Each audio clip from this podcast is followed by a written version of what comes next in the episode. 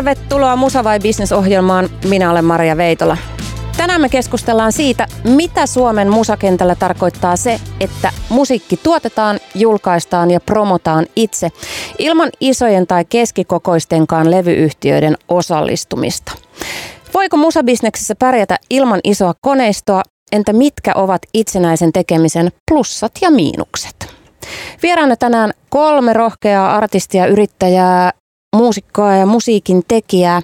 Indie-levymerkki Kuohu Recordsin perustanut tuottaja, miksaaja artisti Oona Kapari. Tervetuloa. Lämmin kiitos. Ja All That Blast-levyyhtiön ja kivijalkakaupan pyörittäjä, tiedottaja, muusikko, kulttuuriaktiivi Aleksi Pahkala. Tervetuloa. Kiitos, kiva olla täällä. Ja Poets of the Fall-yhtiön kitaristi, muusikko, yrittäjä Insomniac-levymerkin yksi perustajajäsenistä Olli Tukiainen. Tervetuloa. Kiitos paljon. No niin, aloitetaanpas ensimmäisenä ö, määrittelemällä sitä, että mitä tarkoittaa indie. Mitä indie tarkoittaa, kun tekee Suomessa musaa? Kuka haluaa aloittaa ja muut sitten täydentää? No, kaikki katsovat minua Oona. kysyvästi. Kyllä. Tämä on tämä klassinen Tän, naiset ensin tilanne. tota, sehän on semmoinen asia, mikä on varmaan musta tuntuu alallakin monille aika kyse, kysymysmerkki, että mitä se India oikeastaan tarkoittaa. Että mulle India tarkoittaa sitä, että, että tehdään tavallaan omakustanteisesti musiikkia, mutta että se ei ole musiikkityylillinen kysymys toisin kuin ehkä monet ajattelee Indiata niin kuin myös semmoisena tyylisuuntauksena, mutta mulle se tarkoittaa pääasiallisesti sitä, niin kuin, että tehdään omin päin mm. asioita. Mm. Miten sitten Aleksi? Niin, mä oon taas sitä kouluryhmää, että se tarkoittaa molempia. Että se on kyllä, mä oon niin indipää ollut niin kuin 90-luvulta lähtien, että, että, että tota, se on ehdottomasti myös musiikkityyli, mutta myös, myös niin kuin, totta kai, että tehdään, tehdään riippumattomasti ns. monikansallisista yhtiöistä, vaikkakin myös heidän kanssaan voi tehdä asioita, mutta silleen niin kuin omalla, omalla, vähän niin kuin Radio Helsinki on Indie-radio tietyllä tavalla verrattuna Disneyn omistamiin radioihin, niin, niin tota, niin, me ei kuuluta mihinkään isompaan mediakonserniin. Niin, niin. Joskus joskus ehkä kuul, kuulunut, mutta, mutta joo, kuitenkin. Et se, se, on, se on tavallaan aika helppo määritellä.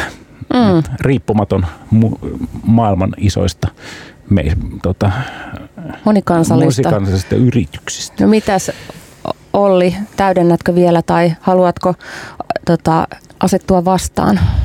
Tietenkin asetu vastaan. Niin, kuin, tota, niin ei tuossa nyt hirveästi ole lisättävää mun tai meidän puolelta, että mitenhän mä nyt ajattelisin. Siis silleen, että se on, se on vapaata tekemistä, mutta sitten se on vastuullista. Sulla on itselläsi kaikki se vastuu. Ja myöskin niin kuin raha yleensä täytyy löytyä jotenkin niin kuin omasta taskusta. Siihen mä sen niin kuin yhdistän. Onko se joku niin kuin tietty musatyyli, niin en mä, en mä ainakaan sille ajattele, mutta totta kai sitä ei voi olla liittämättä siihen, koska kyllähän se vapaus koskee myöskin sitä musatyyliä sitten, että mutta me ollaan myöskin aina tehty yhteistyössä monikansallisten yritysten kanssa tätä, että ei ole varmaan juurikaan tehty ilman niitä, voisi sanoa. Että sekin on mahdollista tämmöinen niin yhdistelmä. Mm. No perehdytään tähän musatyyliin indie, indien musatyylinä vähän myöhemmin ja kaikkeen muuhunkin, mutta Oona, sä siis tuotat, sävellät ja miksaat itse. Sä aloit julkaista musaa soloartistina toimittuasi ensin kymmenen vuotta tuottajana ja äänittäjänä. Niin miksi sä teet kaiken itse, etkä ole esimerkiksi isossa levyyhtiössä, duunissa? No se on hyvä kysymys. Ehkä siksi, että mä voin. Että se on ollut mulle ehkä semmoinen niin kuin vapaus. Se, että mä voin, että, että mulla on niin kuin kyky tehdä itse, niin miksikäs en tekisi. Mm. että, että tavallaan jotenkin, ehkä mä oon on silleen, niin kuin, tai että mä kyllä pidän siis ryhmässä työskentelemisestä ja mähän siis toki tuotan myös bändejä, jossa on paljon porukkaa, että se ei ole mikään semmoinen juttu, että mä haluaisin olla yksin jotenkin kaiken aikaa, mutta niin, niin ehkä siinä on joku semmoinen, semmoinen että ei tarvitse selittää sitä omaa visiota, kun voi vaan tehdä sen. Niin se on jotenkin. Eli liittyykö tämä tosi paljon taitoihin? Että kun sä osaat niin paljon ja monipuolisesti, niin silloin sä et tavallaan tarvii niitä tukevia Niin. rakenteita tai muita tekijöitä sun ympärille? Ehkä, joo, mutta ei se nyt niin ole, ettenkö mä tarttis tukea ja niin kuin semmoisia rakenteita, että sit mulla on just semmoisia sparrausryhmiä ja tämmöisiä, missä voidaan pallotella ja asioita, että tämmöisiä omia porukoita kuitenkin ympärillä, että en mä silleen yksin purra, mutta että, Mm. niin kuin, että osaan äänittää, osaan miksata, niin miksipäs en äänittäisi ja miksaisi. No se on just näin.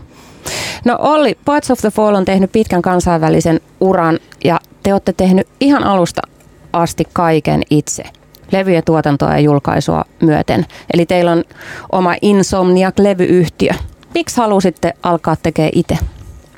Kyllä siinä varmaan oli niin kuin sekä että tilanne, eli, eli tota, meillä oli se kyky taida tehdä se, ja sitten ehkä se myöskin niin kuin tuntui parhaalta vaihtoehdolta sillä hetkellä. Miksi? No ainakin silloin meidän silloisen managerin mukaan me ei saatu mitään niin hyvää tarjousta majoreilta, joka olisi niin kuin kannattanut ottaa vastaan. Et ehkä ne ei sitten kuitenkaan pystynyt tarjoamaan meille no ensinnäkään sitä kansainvälisyyttä, mikä meille oli heti alusta lähtien tärkeää. Ja mm, siihen kansainvälistymiseen liittyy tietysti niin kuin raha ja se panostus ja ne kontaktit ja kaikki se. Ja, ja tota, meillä oli jo niin kuin tämän Max Payne 2 videopelin kautta, jossa meidän ensimmäinen biisi oli, niin tullut aika hyvä julkisuus ja, ja sen siivittämänä tavallaan me lähdettiin niin kuin rakentaa sitä koko juttua, niin, niin varmaan, varmaan meillä oli jo aika moni niistä palasista, mitä tarvitaan siihen myöskin mu- muuhunkin kuin siihen sen musiikin tuottamiseen valmiiksi. Et meillä oli jo jopa vähän fanikuntaa ja meillä oli sen pelin kautta niin kuin, niin kuin tämmöinen, miten se nyt sanoisi, niin kuin kanava, mitä kautta sitä musaa kulki ihmisille. Että tota, ka- se oli varmaan semmoinen niin kuin taas näitä tämmöisiä kuuluisia, että ei, ei me niin kuin osattu siinä vaiheessa sanoa, että ehdottomasti halutaan tehdä näin, vaan se oli vaan silleen, että no tehdäänkö näin, okei tehdään. Mun pitäisi muistaa, koska mä oon silloin aikoinaan varmaan suotaan jotain teidän bändiä haastatellut tästä Max Payne jutusta, mutta mä en muista ja voi olla, että joku muukaan ei muista. Niin miten te saitte sen biisin silloin sinne peliin? No siis se oli suhteella tosiaan, että toi mm, meidän laulaja Marko niin tuntee Remedy Entertainment-yrityksestä tyyppejä ja, ja tota noin, niin, ovat hänen lapsuuden ystäviään osittain, niin, niin tota, he oli sitten keskustellut Sami Järven kanssa muistaakseni, joka on tämä käsikirjoittaja heillä, niin, niin, niin tota, siitä, olisi ehkä hauska saada vähän Markon tekemään musaa sinne. Ja Marko sitten varmaan sattu mainitsee, että meillä on tämmöinen viritelmä Ollin kanssa tässä näin, että tota, ollaan, Viritelmä. ollaan vähän tehty biisejä ja silleen, niin tota, Mm. että et voitaisiin sitä jotain keksiä ja, ja, ja sitä kautta se sitten tuli. Saitteko rahaa? En mä muista, että me oltaisiin rahaa saatu, eikä me olla kyllä moneen vuoteen sen jälkeen kauheasti Saitte rahaa näkyvyyttä ja kuuluvuutta. Niin, ky- ky- kyllä, kyllä just niin, ja mikä sen parempi ponnahduslauta. Että sanotaan niin, että nykyisin neuvotellaan ehkä jo vähän tiukemmin näistä ehdoista, mutta silloin totta kai niin kuin jalka Mm. väliin ja näin. Niin, niin, ja siinä tosiaan täytyy mainita, että siinä yhteydessä, kun oltiin sitä äänittämässä sitä biisiä, niin Late Goodbye-nimistä biisiä, niin tutustuttiin sitten Markus Karloseen, joka on tämä meidän Insomniac-yrityksen kolmas osakas. Ja kolmisteen sitten lähdettiin siltä pohjalta, kun meillä tuli semmoinen fiilis, että hei, tämähän jotenkin toimii tosi makeasti. Ja hän osasi just ne jutut, mitä me ei taas Markon kanssa osattu ja päinvastoin. Niin se- tässä oli tämmöistä synergiaa, mutta joo, kyllä se suhteella hoitu. Hmm. No Aleksi, sä tuossa äsken kutsuit itseäsi, oliko se Indiepää? Joku sellainen. Ei juustopää, mutta Indiepää. Sä oot soittanut monissa indiebändeissä. Ja tota, mitä se nyt sitten tarkoittaa se indie niin kuin musiikkityylinä? Se vähän riippuu, onko se indie-rockia vai indie-poppia vai indie-folkkia. Mutta se on yleensä siis ehkä, ehkä niin kuin, se on vähän sama kuin on, on hyviä ravintoloita ja sitten on, on tota ketjuravintoloita. Et jos sä menet Subwayhin, niin sä ehkä saat sellaista NS, niin kuin karikatyyrisesti, niin sä saat sieltä sellaista niin kuin Subway-ruokaa, mutta jos sä menet tuohon kulman yes, yes, yes, niin sieltä tulee vähän silleen niin kuin käsin tehty. Indiempää ruokaa Indiempää vai? ruokaa, niin. Omaperäisempää ja, ja, ja sellainen persoonallisempaa. Just luulen, niin. se, se persoonallisuus on se, se tota sana. Ja onko se myös yhteydessä jotenkin tämmöiseen artesaanihenkisyyteen musiikissa? Ja ehkä myös ravintoloissa. Joo, joo, ehkä, kyllä, miksei. No mitä, se, mitä kaikkea muuta se tarkoittaa se indiepää? No, mähän on, olin pitkään töissä levykaupassa ja, mm-hmm. ja tota, ny, nykyään kirjoitan Stupido Shopissa. Stupido Shopissa, jossa myytiin muun muassa Poets of the Fallin. Paljon indie-musaa. Paljon indie-musaa, mutta myös major-musaa ja, ja tota, kaikkea, kaikkea sitten välillä. Se ehkä tarkoittaa sellaista avarakatseisuutta. Eli, eli tota, tota, tota, muistan, kun Poets of the Fall tuli ja myyntiin sitä ulkomaille tosi paljon. Ja, ja jotenkin oltiin onnellisia heidän puolestaan, että valitsevat juuri juuri valitsemansa tien, eikä mennyt majorille Suomessa, joka sitten aina, aina jotenkin keskittyy vaan Suomeen ja, ja tota, että et pääsitte heti silloin ulkomaille ja se oli vahingossa nerokasta. Juuri. Ja, ja, vahingossa nerokasta. Joo, joo, Tunnistat sä Olli? Vahingossa nerokasta. Se, se on sellainen, siis... mihin moni, moni kompastuu, että nyt mennään tehdä iso, iso mäkin olen ollut Mami Powder Bandin kanssa, oltiin Warnerilla, Warnerilla ja käytiin South by Southwestista keikalla 90-luvulla, mutta sitten se jäi siihen, kun Warneri haluaa, ei ei pysty lisensoimaan sitä omille muille Warnereille ulkomaille sitä, mm. sitä, sitä juttua. Se oli silloin 90-luvulla näin ja se on käsittääkseni vieläkin aika pitkälle näin. Miksi ei pystynyt lisensoimaan? koska, koska Suomen markkinat ja joka, jokaisia, tota, tai se on tosi vaikea päästä. Kaikki mark, kaikilla on omat markkina-alueet, on, on Saksa, on, on, tai saksankieliset maat, on Benelux-maat, on, on Ruotsi, on Norja. Ja Suomen, Suomessa on suomenkielistä musaa, Suomen, Suomen markkinat ja, ja, ja se kiinnostaa ja Suomessa, suomalainen musa kiinnostaa Suomessa ja myy, mutta, mutta se ei kiinnosta kauheasti ulkomailla. No nyt sä pyörität omaa, onko se levyyhtiö vai levymerkki? Kyllä se, on, kyllä se on levyyhtiö. No, ja te julkaiset, sä julkaiset indie-musaa? Mä julkaisen indie-musaa, rockia ja, ja, ja vähän jatsahtavaa. Onko se kannattavaa toimintaa? Ei, kulttuurisesti on. Ihan tosi, mm. mä oon ehkä eniten inspiroitunut, mitä mä ikinä ollut elämässä ja on, on kiva saada inspiraatiota tota, siitä, että ei siitä elantoa saa enkä mä ajatellutkaan, että mä perustin sen vuosi sitten ja, ja tota, tämä on mun niin tutkimusmatka, että millaista voi olla uuden, uuden tällaisen ns-taiteellisesti kunnianhimoisen indi, indimerkin pyörittäminen Suomessa 2020. Voi, on se tavallaan sitten niille bändeille kannattavaa, että mä oon saanut heille, heille ponnahduslauta siihen, että ne saa keikkamyyjiä, keikkoja, Bad Sauna esimerkiksi, joka on Radio Helsinki tota, kesäklubilla juuri soittamassa, niin on samalla keikkamyyjällä kuin Maustetytöt ja ne, ne on ihan mahtavia ja ne saa sitä kautta tienestiä. Ei vielä Spotify-striimeistä, mutta ehkä joskus.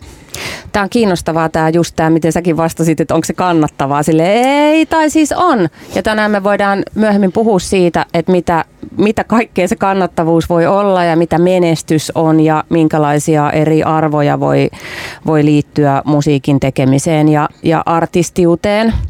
Mutta tämmöinen jos peilaatte niin kuin omaa matkaanne indienä, te kaikki olette vähän niin kuin erilaisia tyyppejä, teette erilaisessa skeneessä eri juttuja, mutta jos ajattelee sitä om, om, omaa vuosien kestänyttä indie-tekemistä, niin onko indienä toimiminen ollut teille joskus este tai hidaste? Niin, no mä voin heti aloittaa, koska mulla syttyy heti kaikki yeah. varoituslamput. tai sillä lailla eh, niin kuin se, että se on nimenomaan, ainakin mä, mä koen niin kuin siis, että se on sekä, että se on ollut valtava hidaste, niin kuin, että ollaan tässä nähty kaikenlaista tässä vuosien varrella, miten jotkut menee raketin lailla niin kuin sillä taivaisiin asti. Ja, ja se tietysti kuuluu musabisnekseen noin niin kuin muutenkin, vaikka sä et olisi indie.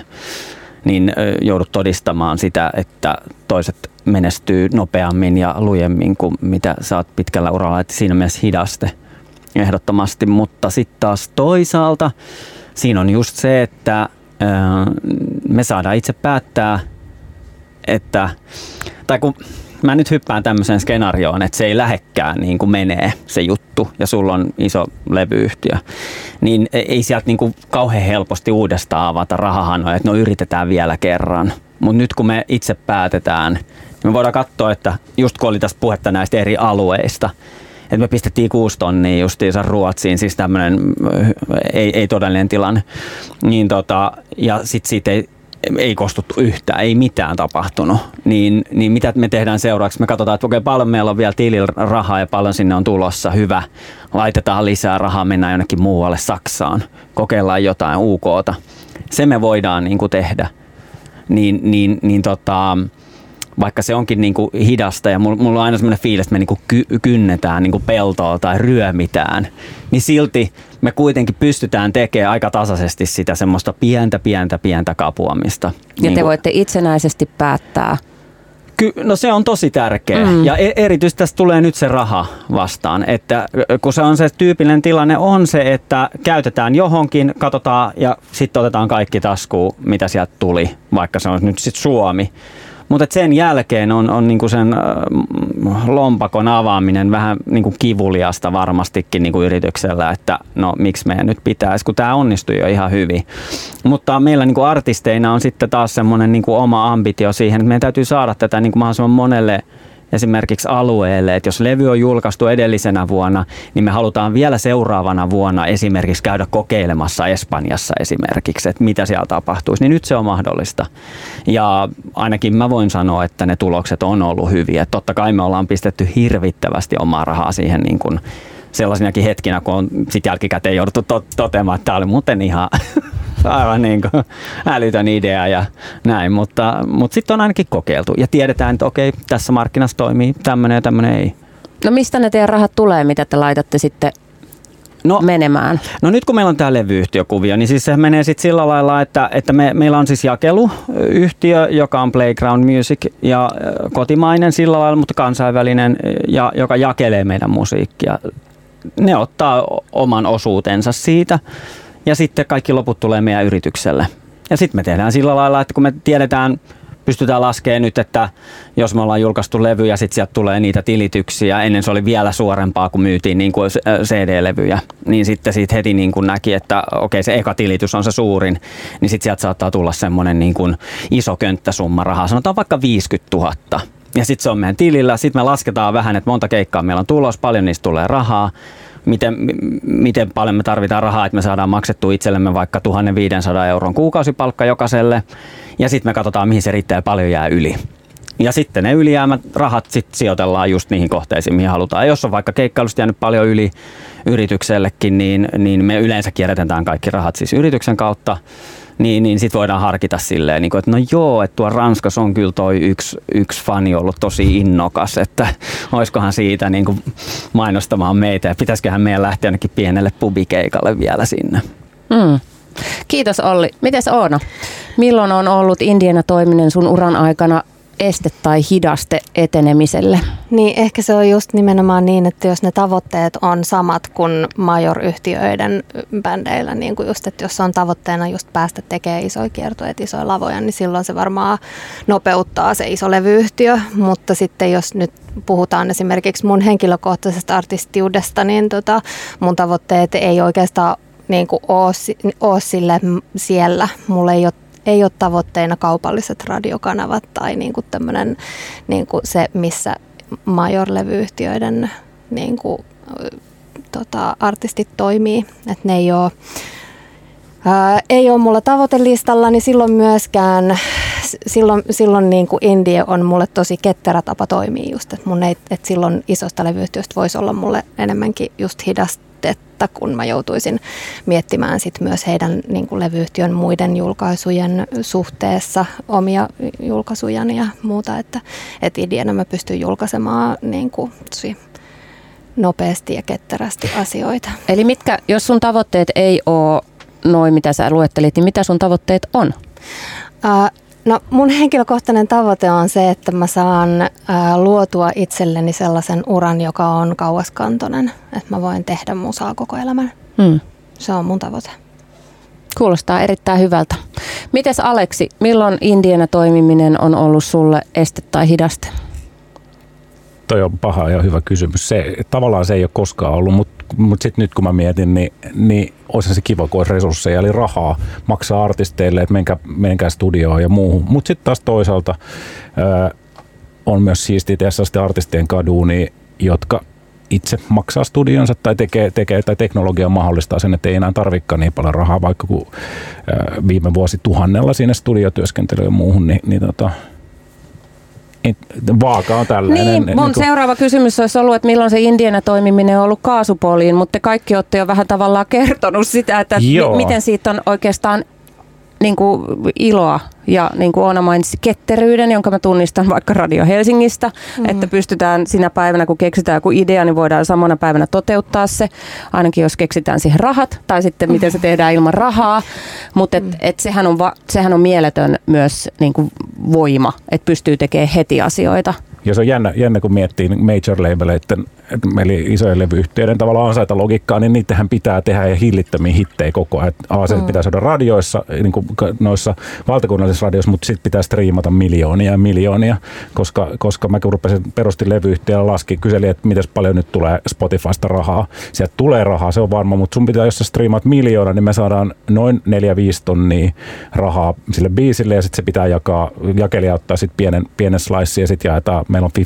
50-50 diilit tota, artistin kanssa, sit jaetaan se, niin sitten pitää olla aika monta miljoonaa kuuntelua kuukaudessa, että pääsee kuukausipalkalle. Ja näin niin kuin indimusalla, niin, niin tota, ne puhutaan enemmänkin tuhansista, kymmenistä tuhansista mun, mun bändeillä vielä, tai sadoista tuhannista niin kuin Bad Soundalla, mutta, mutta, mutta se ei, se tuloetus sieltä. Ja sitten taas major-levyyhtiöt, kun ne joutuu miettimään, että niiden pitää joka sinkul suorittaa se, kun siellä on paljon ihmisiä töissä, niin ymmärtää myös sen, että pitää sitä purkkaa ns. luoda. Ihan mahtavaa, että sä sanot, sanot niinku summia ja puhutaan joo, joo. rahasta, koska se on se, mikä ihmisiä kuitenkin kiinnostaa ja onhan tämä ohjelma Musa vai Business. Sano vielä, miljoona striimiä. Se on noin 4-5 tonnia. 4-5 tonnia ja sulla on äh, sun indie-levyyhtiön indie-artistien kanssa 50-50 diili. Joo, sehän on, sitten, niin. sehän on niinku yleisesti aika tollainen antelias diili. Niin, jos niin, se sellaisia on, niin, harva major-levyyhtiö ymmärtääkseni tarjoaa, mutta näistäkin voidaan puhua vähän hetken kuluttua myöhemmin. Ja paljon kymmenellä tonnilla saa? Ky- 10 000 striimiä. En mä tiedä. Sitten kun se, sieltä tulee, siis nykyään tulee tosi hyvin YouTubesta ja, ja kaikista muista, ne tulee just sieltä, tulee sellainen iso Excel, sellainen vyöry päälle, jotka pitäisi osata, tuota, mutta mut, sieltä tulee niinku 0,00 jotain jostain ja jostain. Ja ne, ne, kyllä se mm. tulee niinku satasia ja Gramexilta ja teostoltakaan. Niin, to, toikin täytyy laskea siihen mukaan, joo. Mä tsekkasin siis tän, ennen tänne tuloa, niin mulla on suurin piirtein 55 000 striimiä mun biiseillä nyt Spotifyssa tällä hetkellä. Ja Spotify on selkeästi se, mistä isoin, isoin tota niin, niin tulo koostuu ja siellä oli 202 puntaa. 202 puntaa. Spotify. Ja sä saat kaiken itse. Sun ei tarvii jakaa sitä kenenkään koska sä oot indie. niin. niin, su, onko, miten sun niin. jakelukuvio sitten menee noissa? Hetken kuluttua jatketaan. Odottakaa. 1912 ja itsenäisen Suomen pääkaupunki joulukuussa 1917. Tämä on Radio Helsinki. Kyllä, tämä on Musa vai Bisneksen suora lähetys ja täällä puhutaan siitä, että mitä tarkoittaa indienä toimiminen suomalaisessa musabisneksessä. Ja mä laitoin törkeästi mainokset pyörimään, kun Olli tuolla huutelee Oonalle, että, että, tota, että kuka siis, miten sun jakelu menee. Mutta täällä on siis todellakin studiossa Kuohu äh, Recordsin äh, perustaja miksaaja, tuottaja, artisti on Kapari. Sitten täällä on Poets of the Fall yhtyeen kitaristi, yrittäjä, Insomniac-levymerkin perustaja, yksi perustajajäsenistä oli Tukiainen. Ja sitten täällä on All That Blast-levyyhtiön ja kivijalkakaupan pyörittäjä, tiedottaja, muusikko ja kulttuuriaktiivi Aleksi Pahkala. Kaikki vahvoja indiepäitä. No niin, haluat, halu, ja, jatketaanko me nyt siitä, että, että, tota, että mi, ku, miten se Oona, se sun jakelu menee? Kun sä uh. saat itse kaiken 202 puntaa. Just niin. Nyt mitä Spotifysta tulee tota, tilityksenä sulle sun ä, musan striimauksesta? E, joo, mä käytän siis digi, digijakelijaa. Tämä on myös niinku tämä nerokkuus Indiassa on se, että kuka tahansa voi pistää levymerkin pystyyn ja alkaa ja, niin kuin, julkaisemaan musiikkia, koska siis mä olen kirjautunut Emu Bands-nimiseen tämmöiseen digitaaliseen jakelulafkaan, joka siis ei ota itse asiassa edes provikkaa niistä, niistä tota niin, niin, striimeistä, vaan, vaan Millä he elää? En minä tiedä, millä he elää. Jos se on tekoäly, niin sen ei tarvitse ostaa ruokaa Riittävä. eikä maksaa vuokraa. No ei, hänellä, hänellä, siellä on kyllä oikein hyvä asiakaspalvelu ja muuta, että e- ei ole tota, niin, niin ollut mitään tämmöistä robotti. Onpa kiinnostavaa, siis jakelija, jo, jo, jolla ei makseta mitään. Ei kun siis kyllä sinne maksetaan, mutta siis kertaluonteisesti, niin just. että mä maksan sinne niin kuin joitain kymppejä silloin, kun mä laitan sen biisin Joo. sinne jakeluun. Niin se on sellainen niin kuin, Okei. julkaisukohtainen, että ei, ei ole niin kuin vuosi. Joo, julkaisukohtainen Joo. maksu, Niitä, niitä on joo. siis paljon tarjolla, kaiken näköisiä Joo. CD-babyt ja, ja muut. Ja, ja, tota, mm. ja mielen, se on aikamoinen maailma, toi digijakelumaailma. Mm. Mutta saanko sanoa vielä, Saat. että minä julkaisen myös vinyyleitä, niin se on kanssa aika mielenkiintoinen se, koska vinyylin myynti kasvaa globaalisti tosi paljon ja, mm. ja tota, silti Suomessa se on aika haastavaa. Kärki myy, mutta tota, tota, tota, kaikki vinyylit ei ihan myy sitä niin kuin break mutta sekin on mielenkiintoinen mielenkiintoinen maailma. Sille tarvii sitten vielä niin old school jakelun, minkä takia Playground on esimerkiksi tehnyt niiden kanssa vuosia yhteistyötä, niin se on aina tosi hyvä, että saa levyä kauppoihin. Sanohan levykauppiaana nyt tähän väliin, vaikka ei kuulu suoranaisesti Mm. mm. aiheeseen, että mitkä vinyylit just tällä hetkellä myy parhaiten. No Fleetwood Macin Rumors myy maailmanlaajuisesti koko ajan, mutta sitten Suomessa, Suomessa varmaan niin maustetytöt myy ja, ja tota, Ville Valo ja Agents myy paljon ja se varmaan johtuu myös pitkälle siitä, että Ville Valolla on niin iso him-seuranta ulkomailla, niin sitä myytiin, se oli jo, oliko se 15 000 kappaletta se on myynyt vinylillä. Mutta Wow. siis eh, tota, noin normaalisti kuulemma niin kuin saa olla ylpeä indipää, jos, jos myy sata vinyyliä Suomessa. Keikolla menee tosi hyvin kamaa, ja, mutta mut se tarjonta on niin iso. Se- semmoinen lisä vielä, että siis mä tosiaan myöskin siis, mulla oli tämmöinen haave, ehkä se liittyy johonkin mun omaan nuoruuteeni, että mä halusin mun albumin yhteydessä siis julkaista myös CD-levyn. Ja mä oon ollut tosi iloinen siitä se, siksikin, että mä, sitä tilattiin kirjastoihin, mikä on musta ihanaa, että se on myöskin tarjolla ihmisille, koska kaikki maailman ihmiset eivät kuuntele Spotifysta musiikkia tai muuta, niin musta oli kiva, kiva että pystyi tarjoamaan tämmöisen Mieletöntä, että kirja, kirjastot hankkii vielä CD-levyjä. Kyllä. Olli. Niin, ja me julkaistiin just meidän viimeisin levy niin tota, kasettina myöskin. Niin, aivan. Mahtavaa, tästä tuli kaikenlaisia vanhoja formaatteja. Ja Siis Adaptei. Billie Eilish myi viikossa 10 000 kasettia Jenkeissä se uusi levy ja se kyllä kertoo. Ja siis vinylit myy ihan törkeästi maailmalla. Suomessa ei vielä niin paljon, mutta Ja, mutta se huomaa niistä painoajoista, että nyt on kyllä Joo, semmoiset joo. jonot vinyylien kanssa, että me, me ollaan nyt jo ihan helisemässä, että, että apua, mitä seuraava julkaisun kanssa käy, että saadaanko vinyyli samaan päivään kuin ette yleisesti. saa. Niin, Se on ei, niin se vastaus on niin kuin about, että ei. Mutta tiedättekö, mitä tästä seuraa? CD tulee takaisin. Sitä odotellessa. edellä. Sitä odotellessa. Tuota, kaikki, äh, tai siis ei mitään kaikki, vaan isot levyyhtiöt antaa usein ymmärtää, ainakin artistit kertoo näin, että heille annetaan ymmärtää, että artistit tarvitsevat heitä. Ja ilman heitä artisti ei oikein voi loistaa ja tehdä näyttävää isoa uraa. Totta vai ei? Mitä ajattelette teidän näkökulmasta? No ensiksi täytyy määritellä se, että mikä on loistava iso ura ja, ja näin menestyksekäs ja varmaan näitä asioita täytyy niin kuin pohtia, että mikä, mikä se sitten on. Et jos nyt ajatellaan silleen nopeasti, niin, niin mm, kyllä kai kaikki tällaiset indiet, josta on tullut, tai sanotaan nyt vaikka india-artistit, jotka on lähtenyt vaikka julkaisemaan musiikkia vaikka MySpace-palvelussa aikoinaan, niin ehkä ne on sitten meitsareille siirtynyt, niin kuin, mutta en tiedä.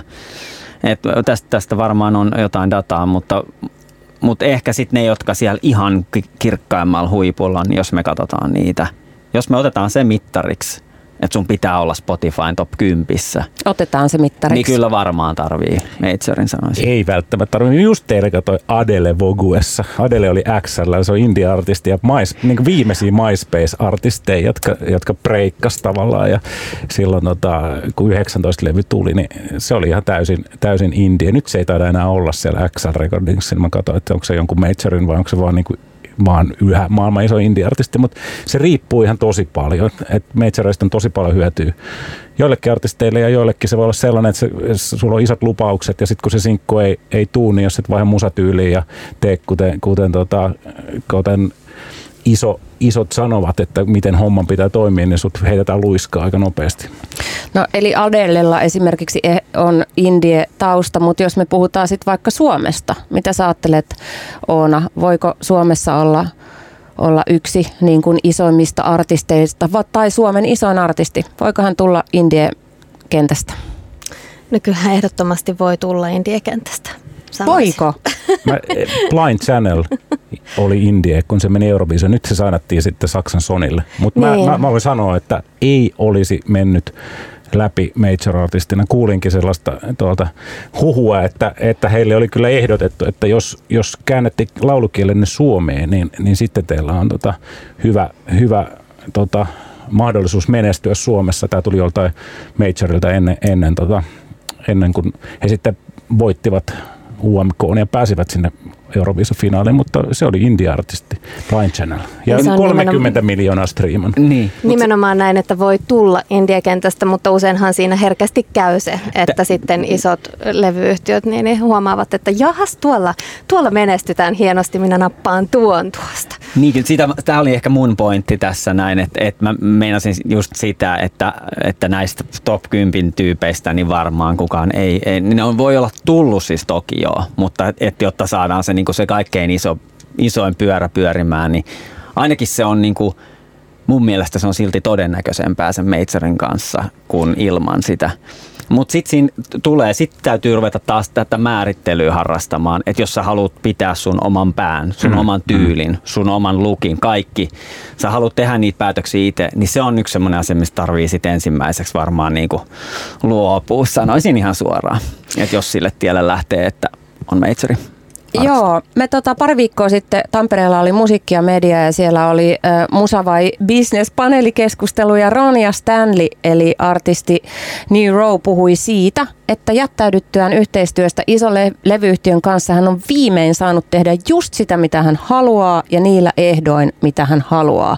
Mutta sitten taas toisaalta samalla tämmöiset niin vain elämäät ja muut ison näkyvyyden diilit tuntuu täysin mahdottomalta saavuttaa. Näin se varmaan just on. Eli mitä uhrauksia artisti tai bändi joutuu tekemään, kun tekee diilin major-levyyhtiön kanssa? No mun, mä, mä, mä sanon nyt vielä, mä jatkan vähän niin kuin paasaamista nyt tästä samasta Joo, aiheesta. joo. Et, et mun mielestä niin kuin se, se, se juttu, mikä siinä on, niin äh, silloin, niin kuin, tai mä ajattelen artistina sen näin, että jos mä lähden niin kuin majorin matkaan, niin mitä, miksi mä rupeisin edes niin kuin vastustelemaan niin kuin missään asiassa, koska nyt, nyt, nyt siirrytään niin kuin selkeästi tämmöiseen niin kuin bisnekseen. Ruvetaan tekemään, niin kuin sä sanoit, että joka kuukausi pitää saada se, niin miksi mä rupeisin niin kuin hirveästi haraamaan sitä vastaan, koska siellä on niin kuin ammattilaiset, jotka yrittää miettiä sitä, että millä sitä rahaa tehdään. Niin, niin kuin mun mielestä se on, se on se ensimmäinen asia, että hyvä, nyt se, nyt se musiikki kaupallistetaan niin, kuin niin pitkälle kuin se on mahdollista ja totta kai se on järkevääkin myöskin, niin kuin silloin, jos, jos se on sulle ok. Että jos mul sanottaisiin niin kuin sillä että mä saisin Majorilta diilin, jos sanotaan, että ne tarvitsisi nyt tosi paljon niin kuin semmoista äh, kitaramusiikkia, niin kyllä mä voisin lähteä sitä tekemään. Sitten mä sanon, että kertokaa vaan millaista te haluatte, että mä teen. Niin totta kai mä teen.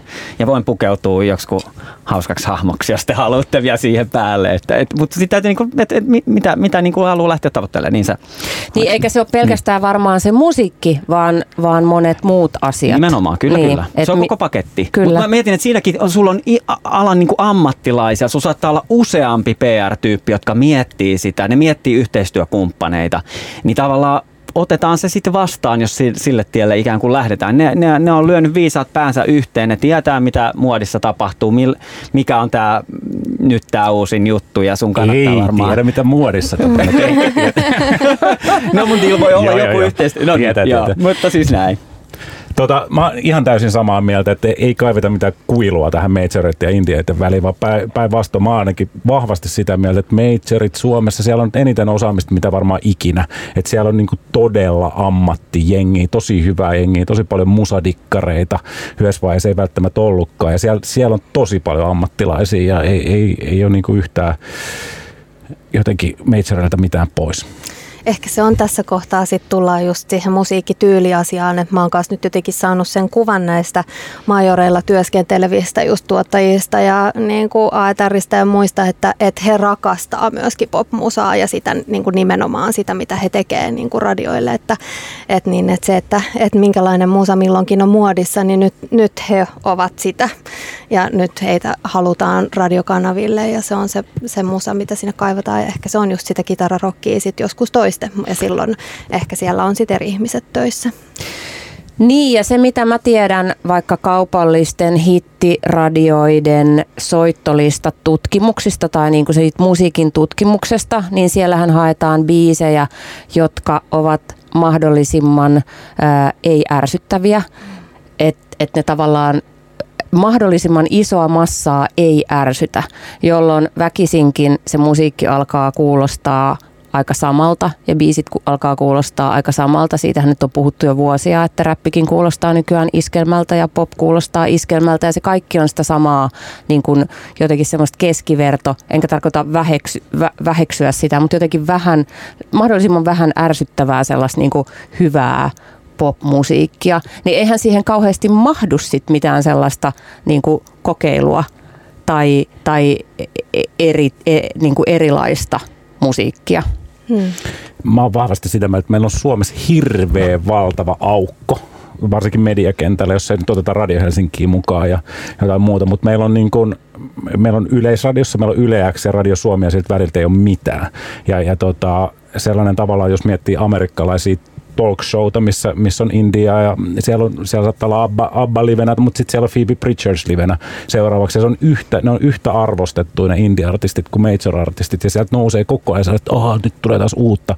Ja Suomessa meillä on vielä toi, mitä Oona sanoi, että major-levyyhtiöt tekee hittejä radioille. Mm. Ja, ja, ja ne, ne, ne, on tosi tyytyväisiä, että heidän, heidän musiikki menee, mutta onneksi on Radio Helsingin ja Flow-festivaalin kaltaisia instituutioita, jotka myös tuo sitä leveyttä, mitä tarvittaisiin tosi paljon lisää Suomeen, jotta, jotta, se on vähän sellaista ihmisten kuul, niin kuin kuulijoiden tai ihmisten korvien tasapäistämistä, jos ajatellaan, että Suomessa homma menee näin ja kun muu maailma menee enemmän siihen, että hei, että otetaan kaiken näköisiä genrejä ja indie, indie-jengi on yhtä, yhtä viisasta kuin major-jengi. No puretaan tätä. Mistä johtuu?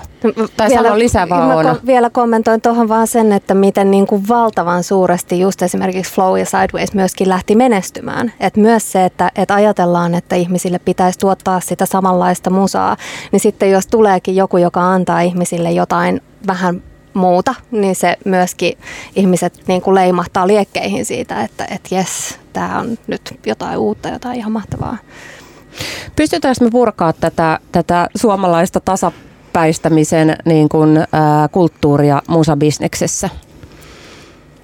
Liittyykö se esimerkiksi toimijoihin, toimijoiden vähyyteen. On puhuttu tässäkin ohjelmassa useaa otteeseen siitä, että Nelonen Media, heillä on niin kuin valtava valtava valta musabisneksessä sen takia, että heillä on televisio, heillä on printtimedioita, heillä on netti, heillä on radiokanavia ja viimeisempänä heillä on niin kymmeniä festivaaleja ja sen lisäksi kaikenlaista abiristeilyä sun muuta. Eli on niin valtava niin kuin paketti tarjota vaikka artistille ja se artisti tai bändi, joka pääsee sinne koneistoon, niin, niin, niin siinä on niin kuin isot mahdollisuudet.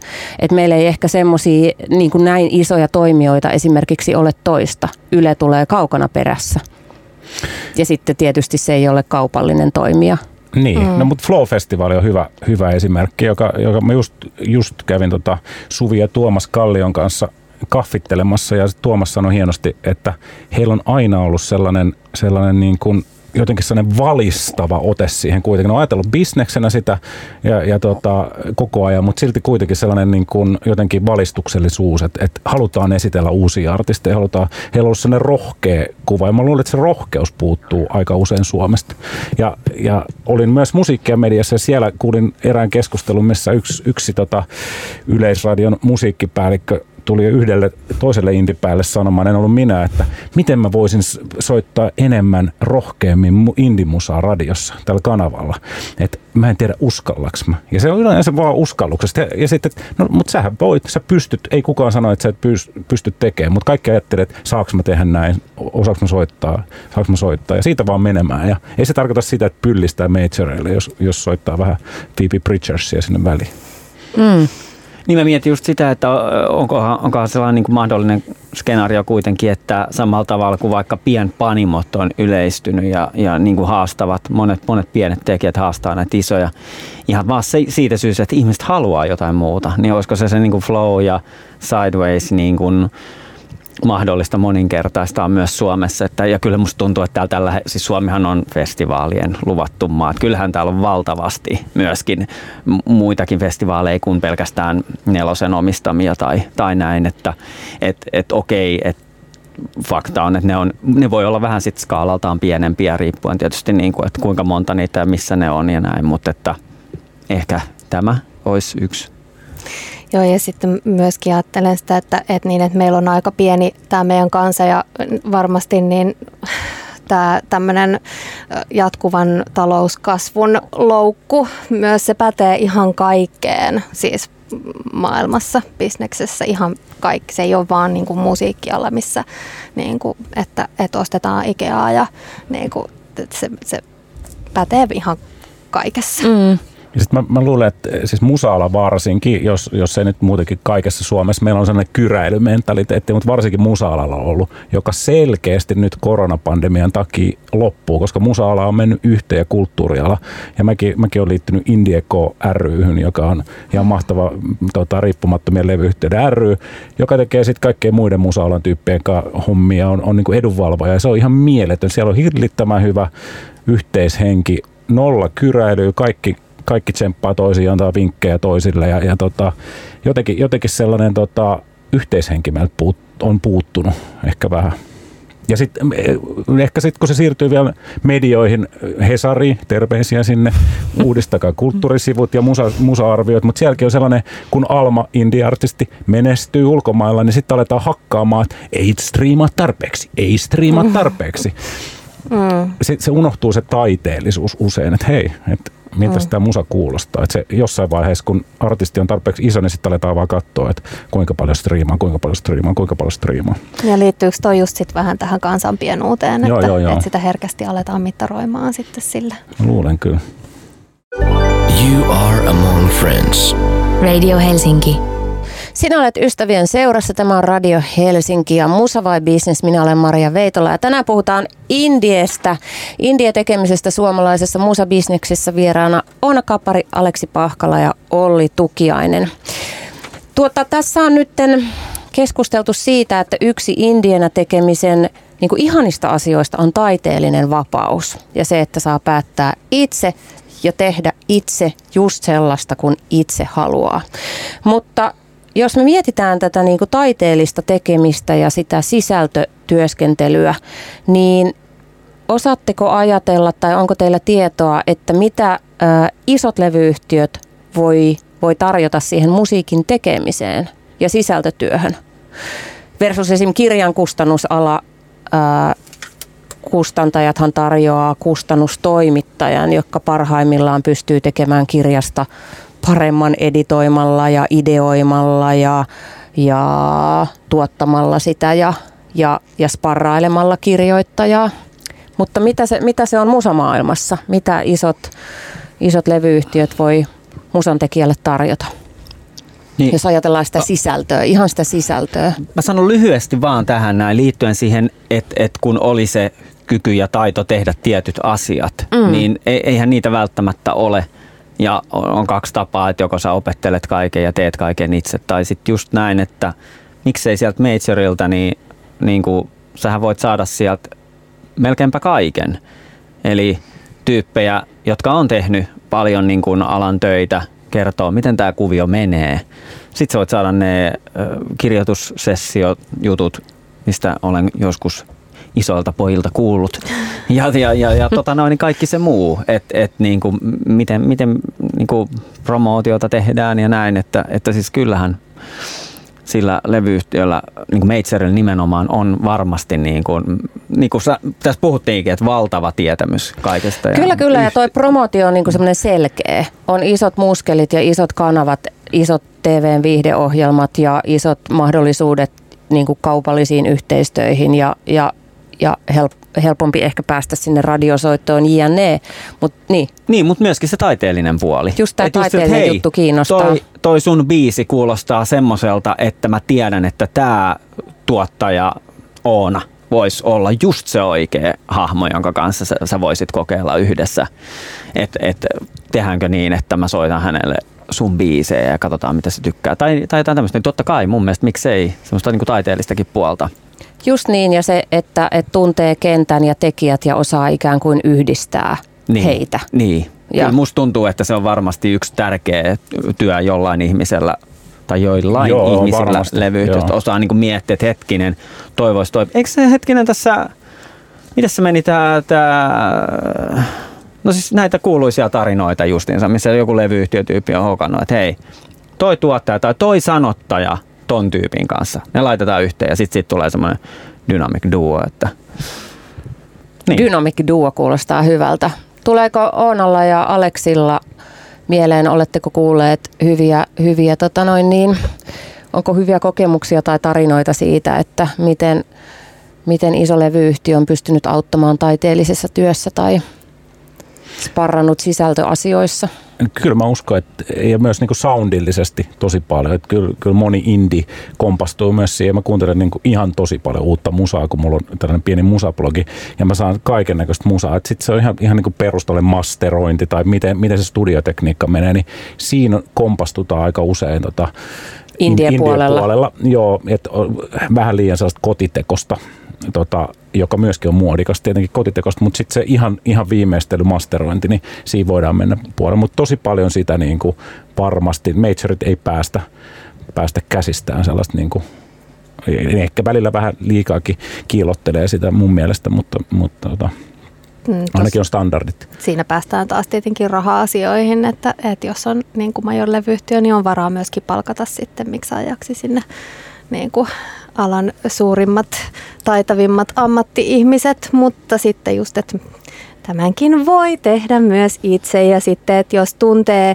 niin kuin sanoit, että tuntee kentän ja tekijät, niin myöskin se, mikä on nyt tämä meidän internetin ihana maailma ja ihana asia just se, että me voidaan, kuka tahansa voi mennä Spotifyhin ja kuunnella jotain musaa, mikä soundaa ihan sairaan hyvälle ja sitten selvittää, kuka sen on tehnyt ja ottaa yhteyttä siihen ihmiseen, että internetistä on tämä hyöty, vaikka keskiajalla vielä ollaankin. Ja näin, näin just kävi meille. Mä, ihan, siis mä julkaisin just sellaisen Joakim Dahl-nimisen kaverin tota, debyyttisingle, ja sitten me mietittiin sille masterointia. Me vuospalloteltiin siis Joakimin kanssa biisiä, ja sitten me ruvettiin yhdessä pohtia, että tällaiset rumpusaunit Big Thiefiltä, ja sitten joku tällainen ja tällainen ja tällainen, ja sitten ruvettiin katsoa masteroijia. Löydettiin Amerikasta masteroijat, kaksi herrasmiestä, jotka on, jotka on voittanut Grammyja iso läjä ja, ja tota, masteroineet muun muassa Taylor Swiftin viimeisimmän ja Bon Iverit ja Ramonesin ensimmäiset ja Bruce Springsteenin ja he sattuivat olemaan vapaana ja sieltä varattiin internetistä masterointiaikaa ja, mm. ja monta kertaa nipisteltiin itseämme, että tämä sama oli John Lennonin lempimasteroja nämä äijät, mutta nyt ne masteroi meitä.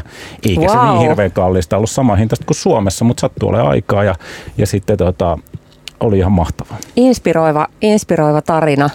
Jatkan on. Toi, toinen samankaltainen inspiroiva tarina. Mun omalla albumilla on myöskin yksi biisi, jonka on miksannut Greg Woodford Wells, joka on siis myöskin tehnyt no siis muun muassa Katy Perryä ja, ja tota niin, niin tässä kaikkea hän on toka tehnyt. In the Heights-elokuvan ja ties mitä kaikkea tuottanut ja miksannut näitä.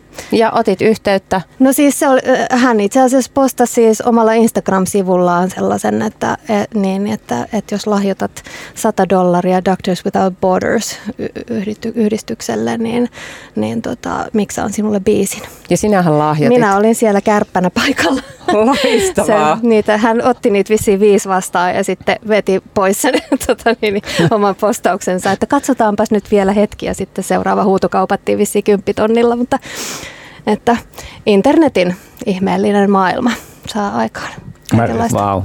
Oliko sulla wow. vielä? Mä saanko mä lisätä tähän Olli on inspiroitunut ja miettii nyt, että kenelle hän laittaa DM. Kene...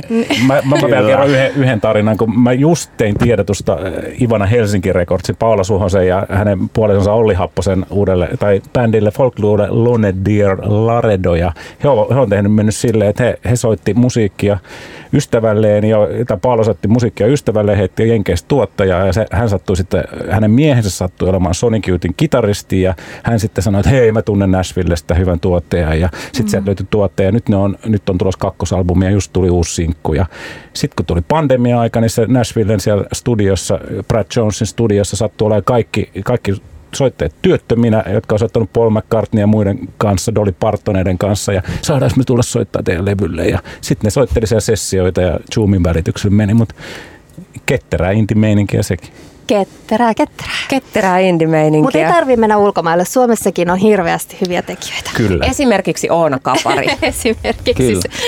Tuota, se, sitten siirrymme promootioon ja markkinointiin. Nimittäin öö, sehän, sehän tuota kiinnostaa myös, miten India-puolella se tehdään. Miten promootio ja markkinointi ratkaistaan majoreiden ulkopuolella? Niin, se ehkä just tämä promootio ja markkinointi nimenomaan korostuu nyt niiden eh, niin kuin promoottoreiden ja markkinoijien merkitys silloin, jos ollaan just majorin ulkopuolella. Että se on esimerkiksi mulle, joka on niin, niin just musa-ihmisiä, en markkinointi-ihmisiä, niin mä tarviin tiedottajan ja oon palkannut tiedottajan. Hmm mun näihin projekteihin. Niin, onneksi näitä, näitä tota, ihmisiä saa freelancereina ja, ja he ovat myös yrittäjiä. Heitä vähitellen alkaa tulemaan lisää, mutta heitä tarvitaan vielä runsaasti, että lähtekää alalle ihmiset. Mm. Niin, mä oon äh, jakanut tämän niin kuin Indiana toimimisen tälleen niin kuin pariin kolmeen eri juttuun, mitkä mun mielestä olisi niin kuin hyvä kattaa. Yksi on se musiikillinen laatu että just että se ylittää niin kuin soundillisesti tietyt kriteerit ja sen voi vaikka havaita sillä, että kuuntelee sen tyyppisiä biisejä ja kuuntelee, että vastaako tämä nyt tätä ja meillä on sen takia aina ollut ulkopuolinen masteroija, että, tota, että joku muukin kuuntelee sen mm. meidän tuotoksen ja sitten voi tarvittaessa sanoa, että hei muuten, että tässä ehkä kannattaisi toi ja toi asia fiksata. Tai sitten voi sanoa, että hei, että mä just tein tämän Rammsteinin edellisen levyn ja tämäkin kuulostaa tosi hyvältä tämä teidän, niin sitten voi luottaa siihen, että okei, no niin, sitten on saavutettu ehkä se joku semmoinen. Mä, mä oon jonkin verran tekemisissä niin indie-bändien kanssa ja, ja tämä laatu-asia on yksi, mikä tulee niin kuin e, usein vastaan, että tosiaan sen pitää, pitää soundaa hyvältä ja pitää laulu olla riittävä esillä. Ja tämmöisiä perusjuttuja, mitkä ei kuitenkaan ole ihan itsestäänselvyyksiä, mutta, mutta se on tärkeä, koska tuolla kamppaillaan kuitenkin sitten kaikkien meitsereiden kanssa joka tapauksessa, tai, tai sanotaan näin, että isolla rahalla te, tehtyjen. Mutta tänä päivänä se on mahdollista, ja tosiaan niin kuin sanottu, Suomesta löytyy kyllä asiantuntemusta. Ja, ja Eihän Rammsteinin masteroijia löytyy Suomesta. Ne löytyy, niin? niin, niin, kyllä, juuri näin. kyllä. Ja, ja tota, sitten toinen on niin kuin toi PR. Että sitten niin se mä, mä voin sen verran meidän omasta toiminnasta kertoa, että, että me ajatellaan alueittain ja sitten me mietitään, mihin, mihin kannattaa tosiaan sitä rahaa laittaa, missä on sitä faniporukkaa. Niin kuin, ja, ja me tiedetään jo aika hyvin, että Keski-Eurooppaan pitää tai että millä tavalla pitää mihinkin maahan. Niin kuin, to, toisissa paikoissa mennään vaan keikkailemalla ja toisissa paikoissa pitää olla sellainen niin paketti, missä sä oot palkannut PR-toimiston paikallisen. Ja sitten sä teet kiertueen ja kaikki ne jutut, mitä siihen kuuluu, niin ja sitten kaikki pitää yhdistää yhdeksi kokonaisuudeksi, jotta se kiinnostaa. Ja sitten niin kuin meidän tapauksessa, kun me ollaan tämmöinen tosiaan pieni tekijä, niin, niin, niin sitten ne radiot, mihin yritetään sitä musaa saada, niin ei ole ne kaikkein isoimmat, vaan me lähdetään niin kuin pienestä sitä silleen. Mutta nämä PR-toimistot osaa tämän asian, niin meidän ei tarvitse siihen puuttua. Että ainoa mitä ne haluaa tietää, on, että paljon meillä on rahaa. Mm. ja sitten sen mukaan suunnitellaan kaikki se tekeminen. No se on sitten se niin se toinen. Ja sitten on tämä kolmas. Mä, mun lukee tässä vaan bonus. Että tavallaan, että et olisi hyvä ainakin olla jotain ekstraa. Joku juttu, mikä tekee sen storin tai tekee siitä mielenkiintoisen tai tässä meidän tapauksessa kyse on ollut videopeleistä sattu, sattuneesta syystä.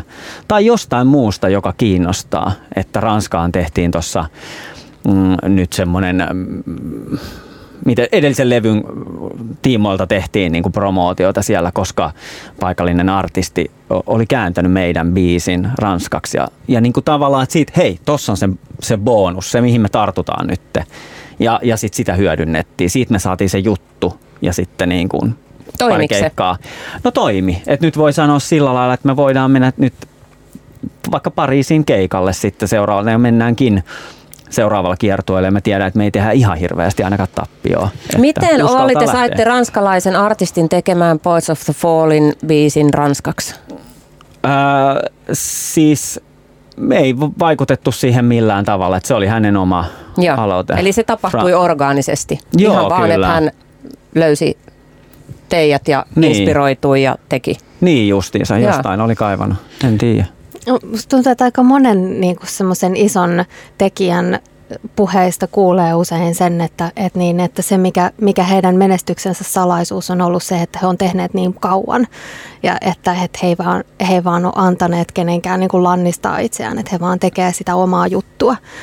Et musta tuntuu, että se on varmaan just se, että, että sit niitä alkaa poikiin niitä, että sit jos vaan niin kuin sinnikkäästi tekee sitä omaa juttua, niin alkaa poikiin myöskin sit näitä tämmöisiä Joo, kyllä te siitä on kyse. Me ollaan aina ajateltu siis meidän semmoinen niin kuin lentävä lause, että kun vaan teet riittävän pitkään, niin kyllä, niin kyllä se sieltä seuraa sitten. Et ja just se on tässä hyvä, kun tekee indinä tosiaan, että se huonon vuoden jälkeen tulee aina seuraava vuosi, joka voi olla parempi, eikä kukaan ole sua sanomassa, että sori, tämä loppu nyt tähän, vaan se vaan ja aina vaan jatketaan, että okei, ehkä ensi vuosi on parempi. niin onneksi ei ole iso leipeliä. niin, että se siitä tietysti on. Piskomassa niin kuin, pois. Niin, ei ole mitään semmoista. Niin, ei tule kuvaa takapuoleen, ei tarvitse mm. jännittää sitä.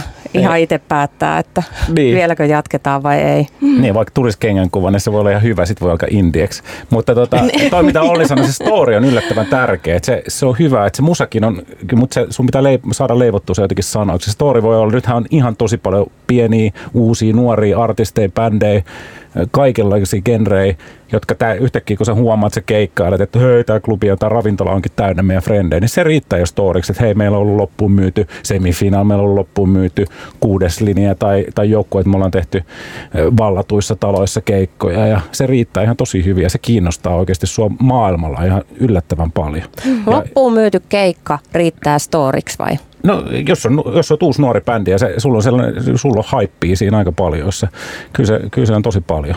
Niin tämä haippi on kiinnostava, mm. koska sähän oot Aleksi oikein sille indie-haippaajien niin. haippaaja. Sä oot haipannut radiojuontajana, sä oot haipannut DJ-nä, niin. levykauppiaana ja, ja vaikka minä, niin jos sä saat jonkun toisen innostua ja joku kuuntelee. Niin, niin sä oot saanut mm. todella marginaalibändejä näkyville keskusteluun ja, ja tota soittoon, niin miten tehdään se vuonna 2021? Miten haippi saadaan aikaa? Se, nyt on ihan törkeen paljon enemmän musaa. Mulla, siis Joakim Dahl, joka just julkaisin taas, mä palaan siihen, niin yhtäkkiä mä mä oon promonnut sitä mun omiin kanaviin pitkin, niin nyt se nousi Jenkkien sellaiselle Fresh Finds Spotify-listalle, jolla on melkein miljoona seuraajaa yhtäkkiä. Mut nousi ja, sen takia, että sä oot promonnut sitä sun omille seuraajille? Ei, vaan mä oon, mä niin myös sinne Spotifylle, että meillä on Spotifyssa, mm. niin kuin Spotify on hienoja, hienoja tota, editoreita, jotka mm. suosittelee sitten toisilleen, mutta mä oon osannut ehkä kertoa, että niin kuin sano sanoiksen, että kuuntele tätä. Sä oot haipannut. Mä oon haipannut. Sä oot haipannut. Mutta kyllähän Radio Helsinki soitti Herra Jumala Phoenixia, muistatteko, jos sellaisen bändin kuin Phoenix, joka on nykyään maailman isoin tavallaan bändi, niin me oltiin ainoa radioasema, kun mä olin silloin täällä töissä, niin puhun meistä, joka sitä soitti yhdessä silloin ekan albumin aikana. Oli ihan ihmeessä näin, että kun ketään ei kiinnostanut sitä niin kuin Phoenixia missään muualla kuin Pohjoismaissa. Ja Radio mm-hmm. Helsingissä oli, oli, oli soitetuin bändi. Mutta sä oot haipannut paljon. Mm, niin, niin. Sitten voi, kun dikkaa, niin sitten kertoo, mistä dikkaa. Ei se, jos jostain tykkää, niin mieluummin ei pidä sitä omana salaisuutena, vaan kertoo siitä muillekin, niin muutkin varmasti tykkää. No miten ihmiset saa, miten artistit tai muusikot saa itselleen oikean hype manin tai hype personin? Hmm. Miten, miten, niin. Se on suomalaisille tosi vaikea, kun me ei, me ei osata puhua sille, että hei vitsi, mulla tuli uusi levy ja hei, haluatko kuulla tätä? Se on meille tosi vierasta ja se pitää hyväksyä. Sitten vaan niin kuin, vähän ehkä ujosti sitten Please, voit sä haipata vähän? Niin voi, voi kertoa, että kuuntele, kuunnelkaa se Joakimin sinkku tai jotain, mutta, mutta en mä tiedä. Pitää niin. vaan uskaltaa niin niin. murtautua sinne sieltä ujoudesta ja kertoa, että hei vitsi, mä teen tällaista. Ja mä koen, että se on ollut itse asiassa aika iso haaste, niin se semmoinen, että, että miten murtautua sen oman kuplan ulkopuolelle. Että sinne omaan kuplaan on helppoa. Mulla on niin kuin 1500 seuraajaa Instagramissa, jotka niin kuin saa sen tiedon.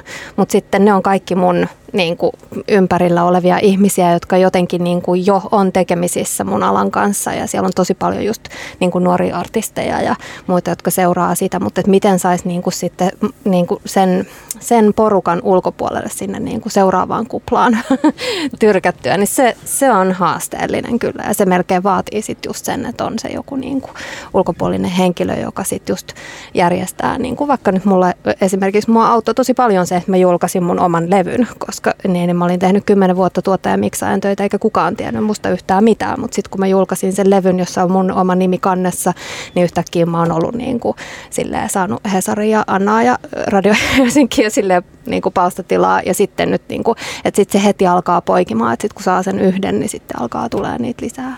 Niin, sosiaalinen mediahan on siinä upea asia, että kaikilla on niin kuin se oma viestikanava ja sinne voi, siellä voi haipata itteensä ja kaikkea muuta, mutta sitten niin. se on kuitenkin just se oma kupla. Se on miten, miten, sen, miten se puhkastaan? Se on meidän aikamme haaste. Niin Kaikessa mä sanoisin, että nyt. Niin, kaikessa. niin, niin, nyt puhutaan niin kuin aika, aika isosta asiasta, siis, Niin. koska se on juuri näin, että se sisältöhän tehdään ensisijaisesti niille jo olemassa oleville seuraajille. Et, eh, niin kuin, totta kai siinä on aina se mahdollisuus, mutta mitä olit sanomassa? Eikö mä, mä tuohon kuplautumiseen, mä, mä oon sitä vahvasti niin pro-kupla ihminen ja mä oon sitä mieltä, että samanlaisia kuplia on ympäri maailmaa. Mä, mä, oon, niin kuin, mä oon sellaisella niin kuin tutkimusmatkalla, mä tiedän, että mun kaltaisia musadikkareita muualla on, on niin kuin mm. Aasiassa, on Etelä-Amerikassa, on Afrikassa, on, on Pohjoismaissa ja mä, mä yritän tavoittaa ne samalla, oman tyyliset kuplat, josta sitten blup, blup, blup, ja sitten ne, kun tiedätte, kun vesikuplat tulee, blup, blup, blup, tulee iso kupla. Mutta sä ajattelet siis kansainvälisesti. Joo, joo, pakko. Sä et ajattele sitä, että miten sä laajennat Suomessa No, sitä. riippuu bändistä. Mm.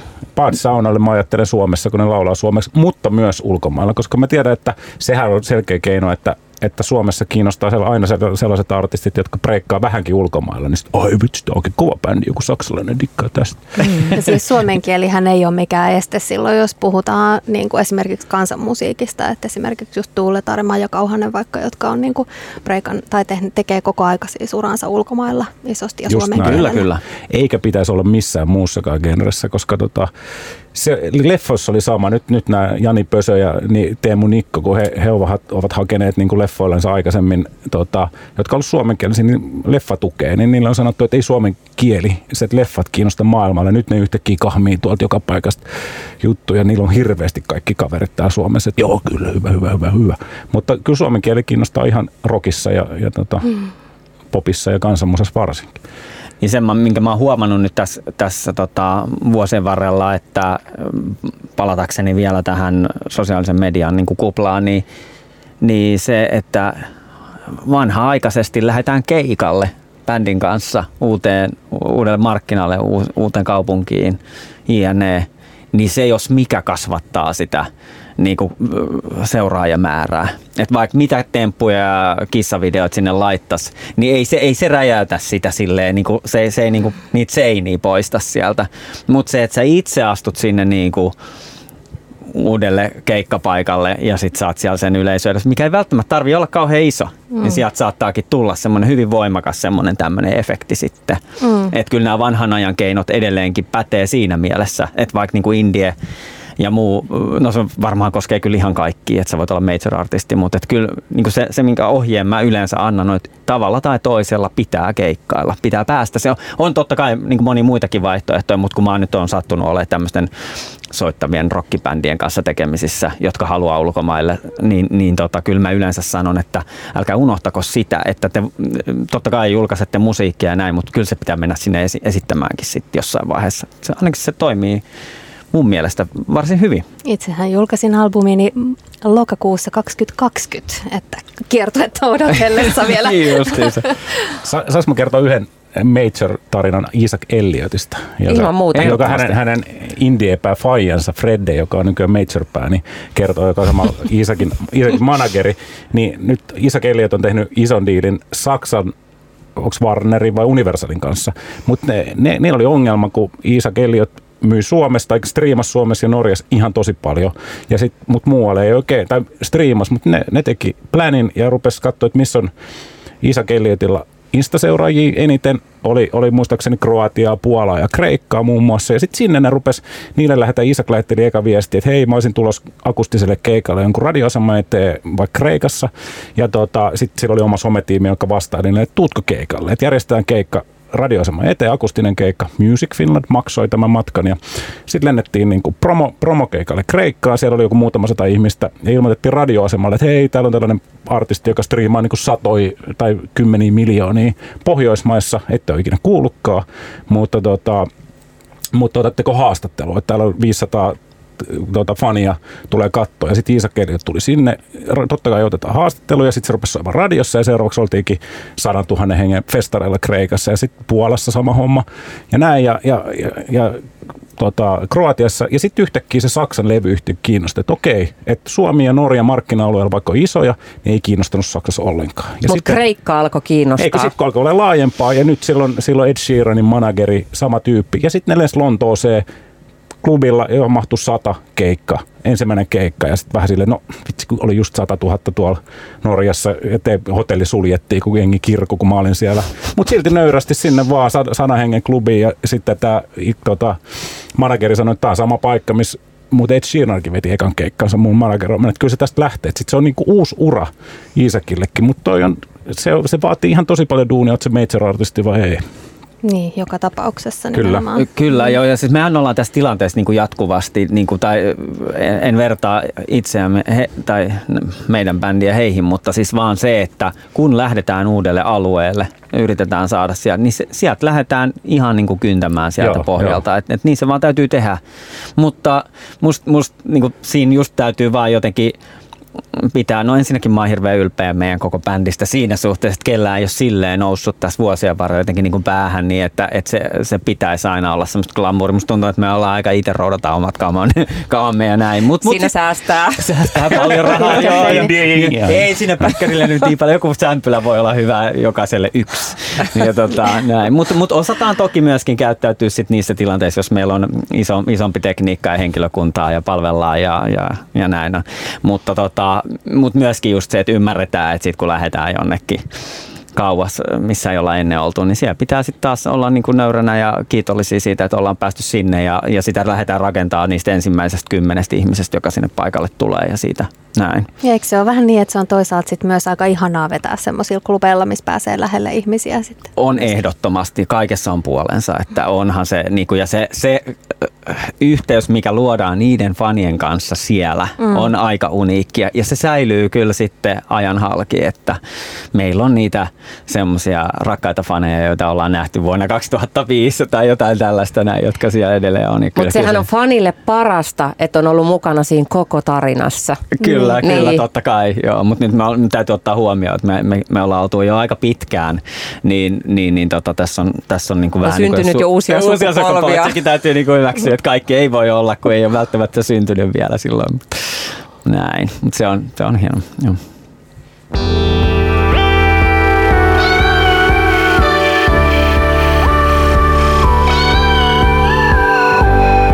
Radio Helsinkiä. Ja täällä jatkuu äh, Indie-iltamat. Tämä on Musa vai Business ja me puhutaan siitä, että mitä se on, kun tekee indienä musaa Suomessa ja kansainvälisesti. Vieraana Oona Kapari, joka on Kuohu Recordsin äh, perustaja, tuottaja, miksaaja, artisti. Sitten Poets of the Falling kitaristi, muusikko Olli Tukiainen. Eh, ja teillä on myös Insomniac-levymerkki ollut alusta lähtien. Olet yksi perustajista. Ja lisäksi Aleksi Pahkala, All That Blast-levyyhtiön ja Kivijalka kaupan pyörittäjä, tiedottaja, muusikko ja kulttuuriaktiivi. Tuttu myös Radio Helsingistä. Ja tässä ollaan nyt puhuttu siitä paljon niin kuin Indian ja Major tekemisen eroista, hyödyistä ja haitoista, mutta mennään vielä hetkeksi ihan konkretiaan. Siihen, että mitä se elämä sitten on, kun haluaa tehdä itse just sellaista musiikkia, kun itse haluaa tehdä ja sitten vielä haluaa julkaista sitä ja, ja tota, mielellään jollain tavalla menestyä ainakin sen verran, että olisi rahaa tehdä jatkossakin sitä musiikkia omalla ehdoilla. Niin Olli, teillä on, sanois nyt milloin Insomniac perustettiin 2004. 2004, eli, ta, eli takana on kohta jo 20 vuotta vahvaa, vahvaa levyyhtiö tekemistä ja pyörittämistä ja, ja bändin, bändin pyörittämistä ja menestystarinan ää, kirjoittamista. Niin millaista, miltä sun arki näyttää? No nyt päästiin just tähän niin kuin mun suosikkiaiheeseen, eli aika paljon tulee niinku semmoisia kysymyksiä, että no mikä teidän goali on tai mikä teidän niinku tämä juttu mm. nyt sitten niinku tulevaisuudessa, ajatteko te olla stadikal ja silleen. Niin Five tota, year plan. Niin just, niin kyllä mä siihen niinku tykkään sille äh, sanoa, että, että, että kyllä se, niinku se hyvä arki on se kaiken A ja O, että mä tykkään siitä ajatuksesta, että se tämä homma menee kyllä itsestään eteenpäin, kun meillä on vaan niin kuin, semmoinen motivoitunut mieli ja meillä on niin kuin kivaa, mutta me myöskin jaksetaan niin kuin puskea itseämme eteenpäin ja uusiin suuntiin ja näin edespäin. Eli tota, mä hain niin kuin sitä, että kun mä maanantain menen sinne meidän omalle studiolle, niin että siinä olisi semmoinen fiilis, että vitsi, että on siisti päästä tänään tekemään näitä juttuja. Et siihen sisältyy kyllä tosi paljon niin kuin meidän tapauksessa, ja jos mä puhun nyt ihan mun omasta työstä, niin paperitöitä ja sähköposteja ja puhel, puhelinsoittoja. Mutta sitten siihen sisältyy onneksi myöskin paljon soittamista ja luovaa tekemistä ja tämmöistä esi, esituotantoa, mitä mä vähän niin kuin teen ja, ja, ja, niin kuin, ja myöskin sen funtsimista, että mitäs uutta ja jännää me keksittäisiin. Ja just tästä notkeudesta mä tykkään niin kuin silleen, niin kuin pienenä tekijänä ikään kuin, että me voidaan niin kuin silleen maanantaina keksiä joku hauska juttu, mitä me halutaan tehdä. Ja sitten me tehdään se sen, sen viikon aikana, unohdetaan ikään kuin kaikki muut jutut. Ja, ja tota noin, niin se, se, on aina piristävää. Ja, ja tota noin, niin, öö, niin, että se arki olisi niinku semmoista. Mutta se on myös ihanaa, kun sä puhut me ja selkeästi, totta kai, koska teillä on bändi ja teitä on monta, niin teillä on se porukka siinä koko ajan, että sä et ole ihan yksin. Joo, ja tämä on kyllä tosi tärkeä mm. juttu, ja jos en nyt vielä riittävästi sitä mainostanut, niin, niin kuin Marko, meidän laulaja ja Markus Karlonen, meidän tuota, tuottaja, kosketinsoittaja, niin me muodostetaan sellainen niin kuin, semmoinen hyvä kombo, joka tässä niin kuin vuosien varrella on hioutunut. Että et meillä on vähän niin kuin jokaisella oma osaamisalue. Ja sitten me ollaan tajuttu se, että jos me niin kuin tuetaan jokaisen sitä omaa osa-aluetta ja se, se, sitä, niin kuin mistä, mistä se tosiaan nauttii, niin silleen me saadaan niin kuin toisistamme eniten irti.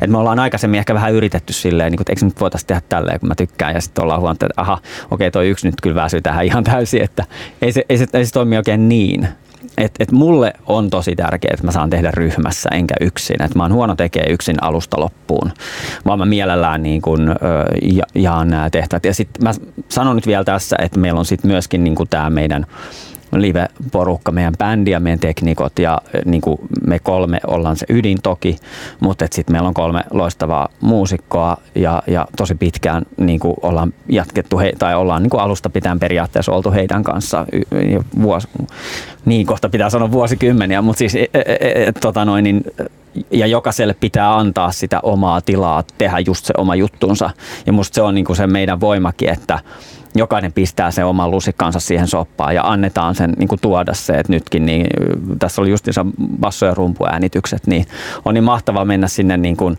että kertokaa, miten te kuulette ja soittakaa se silleen, sit kun niinku, että okei, me saatetaan sanoa, että ei ehkä noin, mutta kokeile jotain muuta.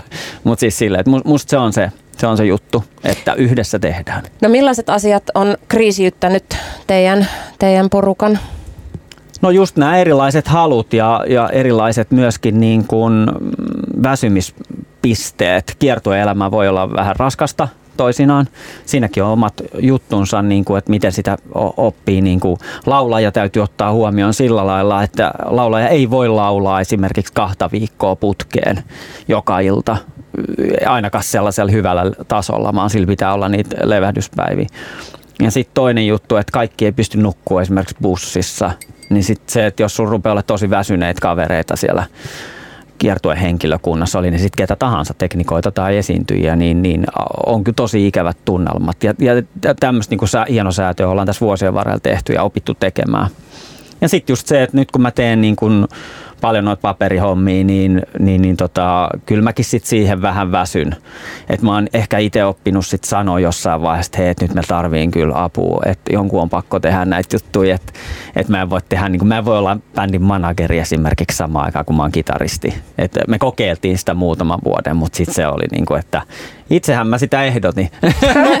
että ei voi kuin peiliin katsoa.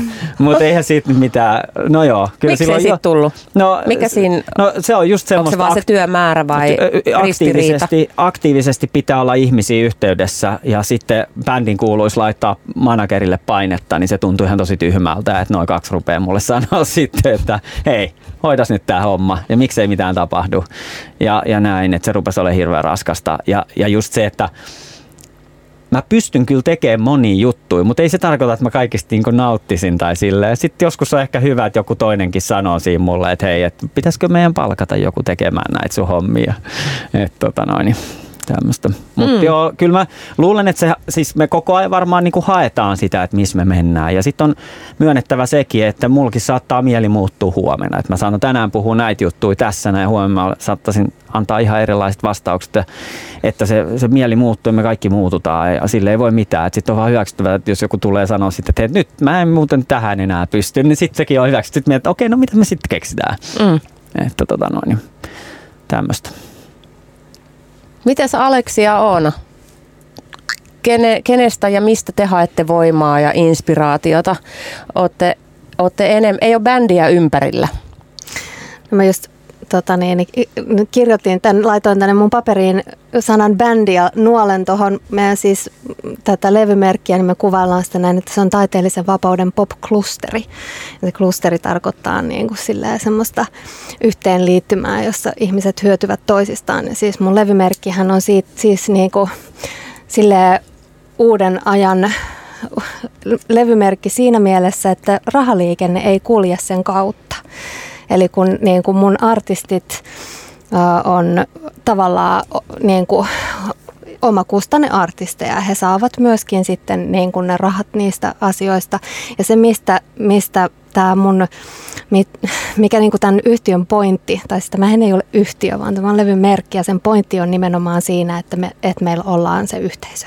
Eli ne ihmiset, jotka kuuluu mun levymerkkiin, on ihmisiä, jotka voi myöskin antaa sille merkille jotain. Ja sitten, että me voidaan tavallaan, että me ollaan vähän niin kuin bändi. Että siellä on niin kuin Maos Musta Tulevaisuus on molemmat tuottaja tämmöisiä kollektiiveja ja sitten tota niin, niin, toi Mia Havren, joka on sitten taas tulee tuolta niin kuin, ää, vähän toisenlaisesta maailmasta on fork yhtyessä esiintynyt ja muuta, että hänellä on sitten taas niin kuin valtavasti niin ammattitaitoja ja kontakteja siihen suuntaan. Ja sitten me voidaan yhdessä muodostetaan ikään kuin sitten semmoinen klusteri, joka sitten hyödyttää meitä kaikkia. Että tämä ei, tota, raha ei ole meillä, meidän arvoissa lainkaan läsnä. Tämä on siis, tämä on niin mielenkiintoista.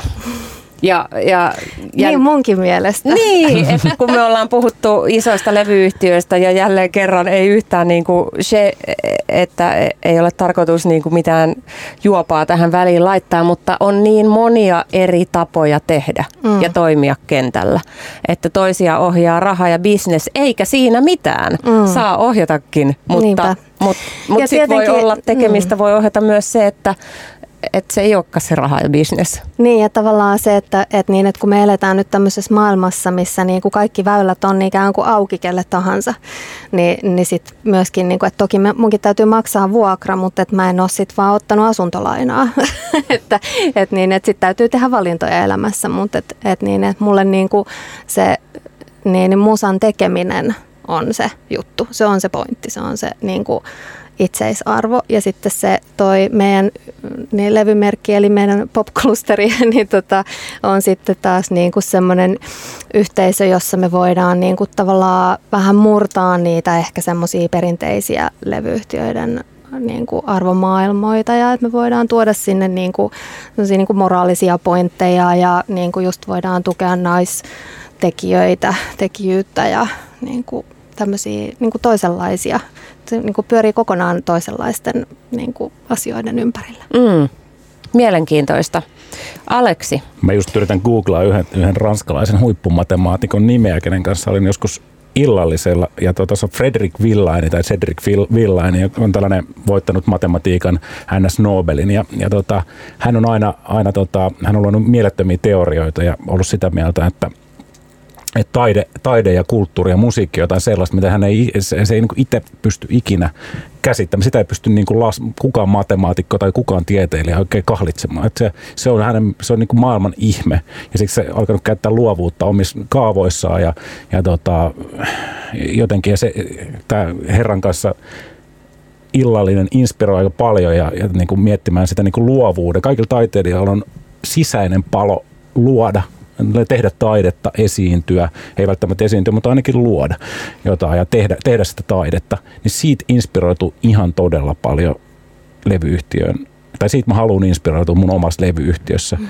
ja myös sit omissa bändeissä, mullakin on niitä. Ja, ja saada niinku inspiraatio. Nuoret, nähdä kun nuoret, nuoret tekee ja duunaa, että ne sanoo, että näin mennään. Ja saada nähdä sitä paloa ihmisten silmissä ja oppia koko ajan. Et se, se taiteen ihme on joku todella outo ja niin kuin elämää suurempi juttu, mitä me kaikki sit, mitä me ei, me ei niin kuin pystytä kahlitsemaan, mutta me kaikki tiedetään, että se on. Niin. Niin, siis just ennen kuin tänne lähdin ajelemaan, niin, niin tota, oli ollut semmoinen päivä, että aika paljon meni ö, muihin juttuihin kuin musan tekemiseen. Meillä oli pitkä palaveri. Se, ne meidän palaverit ei ole siis semmoiset, että me istutaan alas ja, ja tota, noin kolmista ja sitten neuvotellaan asioista, vaan se oli silleen, että mä vähän rupesin puhua asioista ja sitten se otettiin kahvia ja jatkettiin ja muuta semmoista säätöä. Mutta oli kiva, että se muuta viimeiset minuutit, mitä mä olin siellä, niin me äänitettiin lauluun. Laulu siis sisään biisiin. Ja siis siinä on tämä taika. Että sit kun se, sen sisällytti niin kuin siihen tähän työpäivään, niin mä aloin ihan siis silleen, niin kuin, niin kuin silleen niin kuin, mä hytisen niin kuin siitä fiiliksestä, mikä siitä tuli, kun nyt ekaa kertaa kuuli sen laulun sen biisin päällä.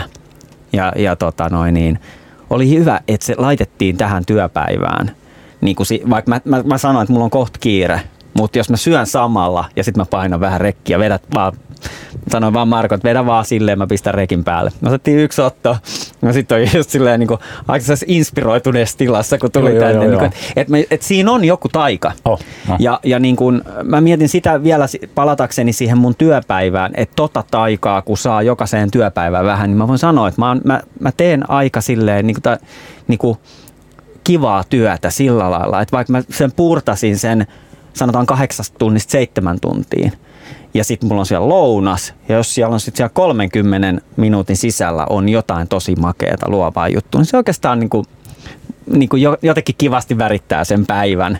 Et, et siis, koska fakta homma on, että kyllä sitä työtä ja sitä raskasta puurtamista, mä yritän lapsillekin sitä aina niin kuin sanoa, että hei, että mä teen kyllä silleen kutsumusammattiani ja mä rakastan soittamista, mutta kyllä mä oon valmis myöskin tekemään sitä kovaa puurtamista ja jokainen sitä joutuu elämässä jossain vaiheessa tekemään paljonkin. Mutta se palkitsee kyllä, kun sit pääsee tekemään niitä mukaviakin juttuja, että et, et ei ole semmoista ammattia, missä sä et joutuisi oikeasti tekemään niin kuin sillä töitä välillä paljonkin.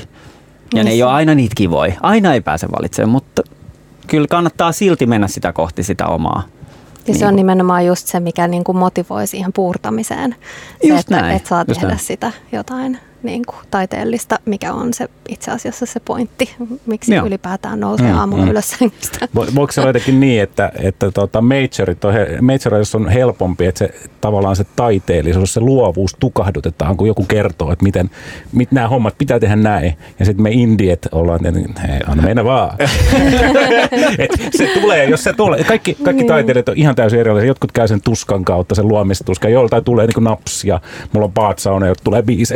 Tulee tulee, täältä tulee sitten yksi, joka, no mä en vielä uskalla soittaa näitä uusia biisejä, mutta kaikki taiteilijat on aina erilaisia ja se, kaikilla on se, se luova, luova hetki, kun, sit kun se tulee, niin siinä kun saat olla jotenkin auttamassa tai, tai tsemppaamassa siihen luovuuteen, että anna mennä vaan, niin Tuota, mm, puhutaan vielä siitä menestymisestä. Menestyminenhän yleensä määritellään näkyvyyden ja, ja mammonan kautta. Niin mitä kaikkea muuta se voi olla?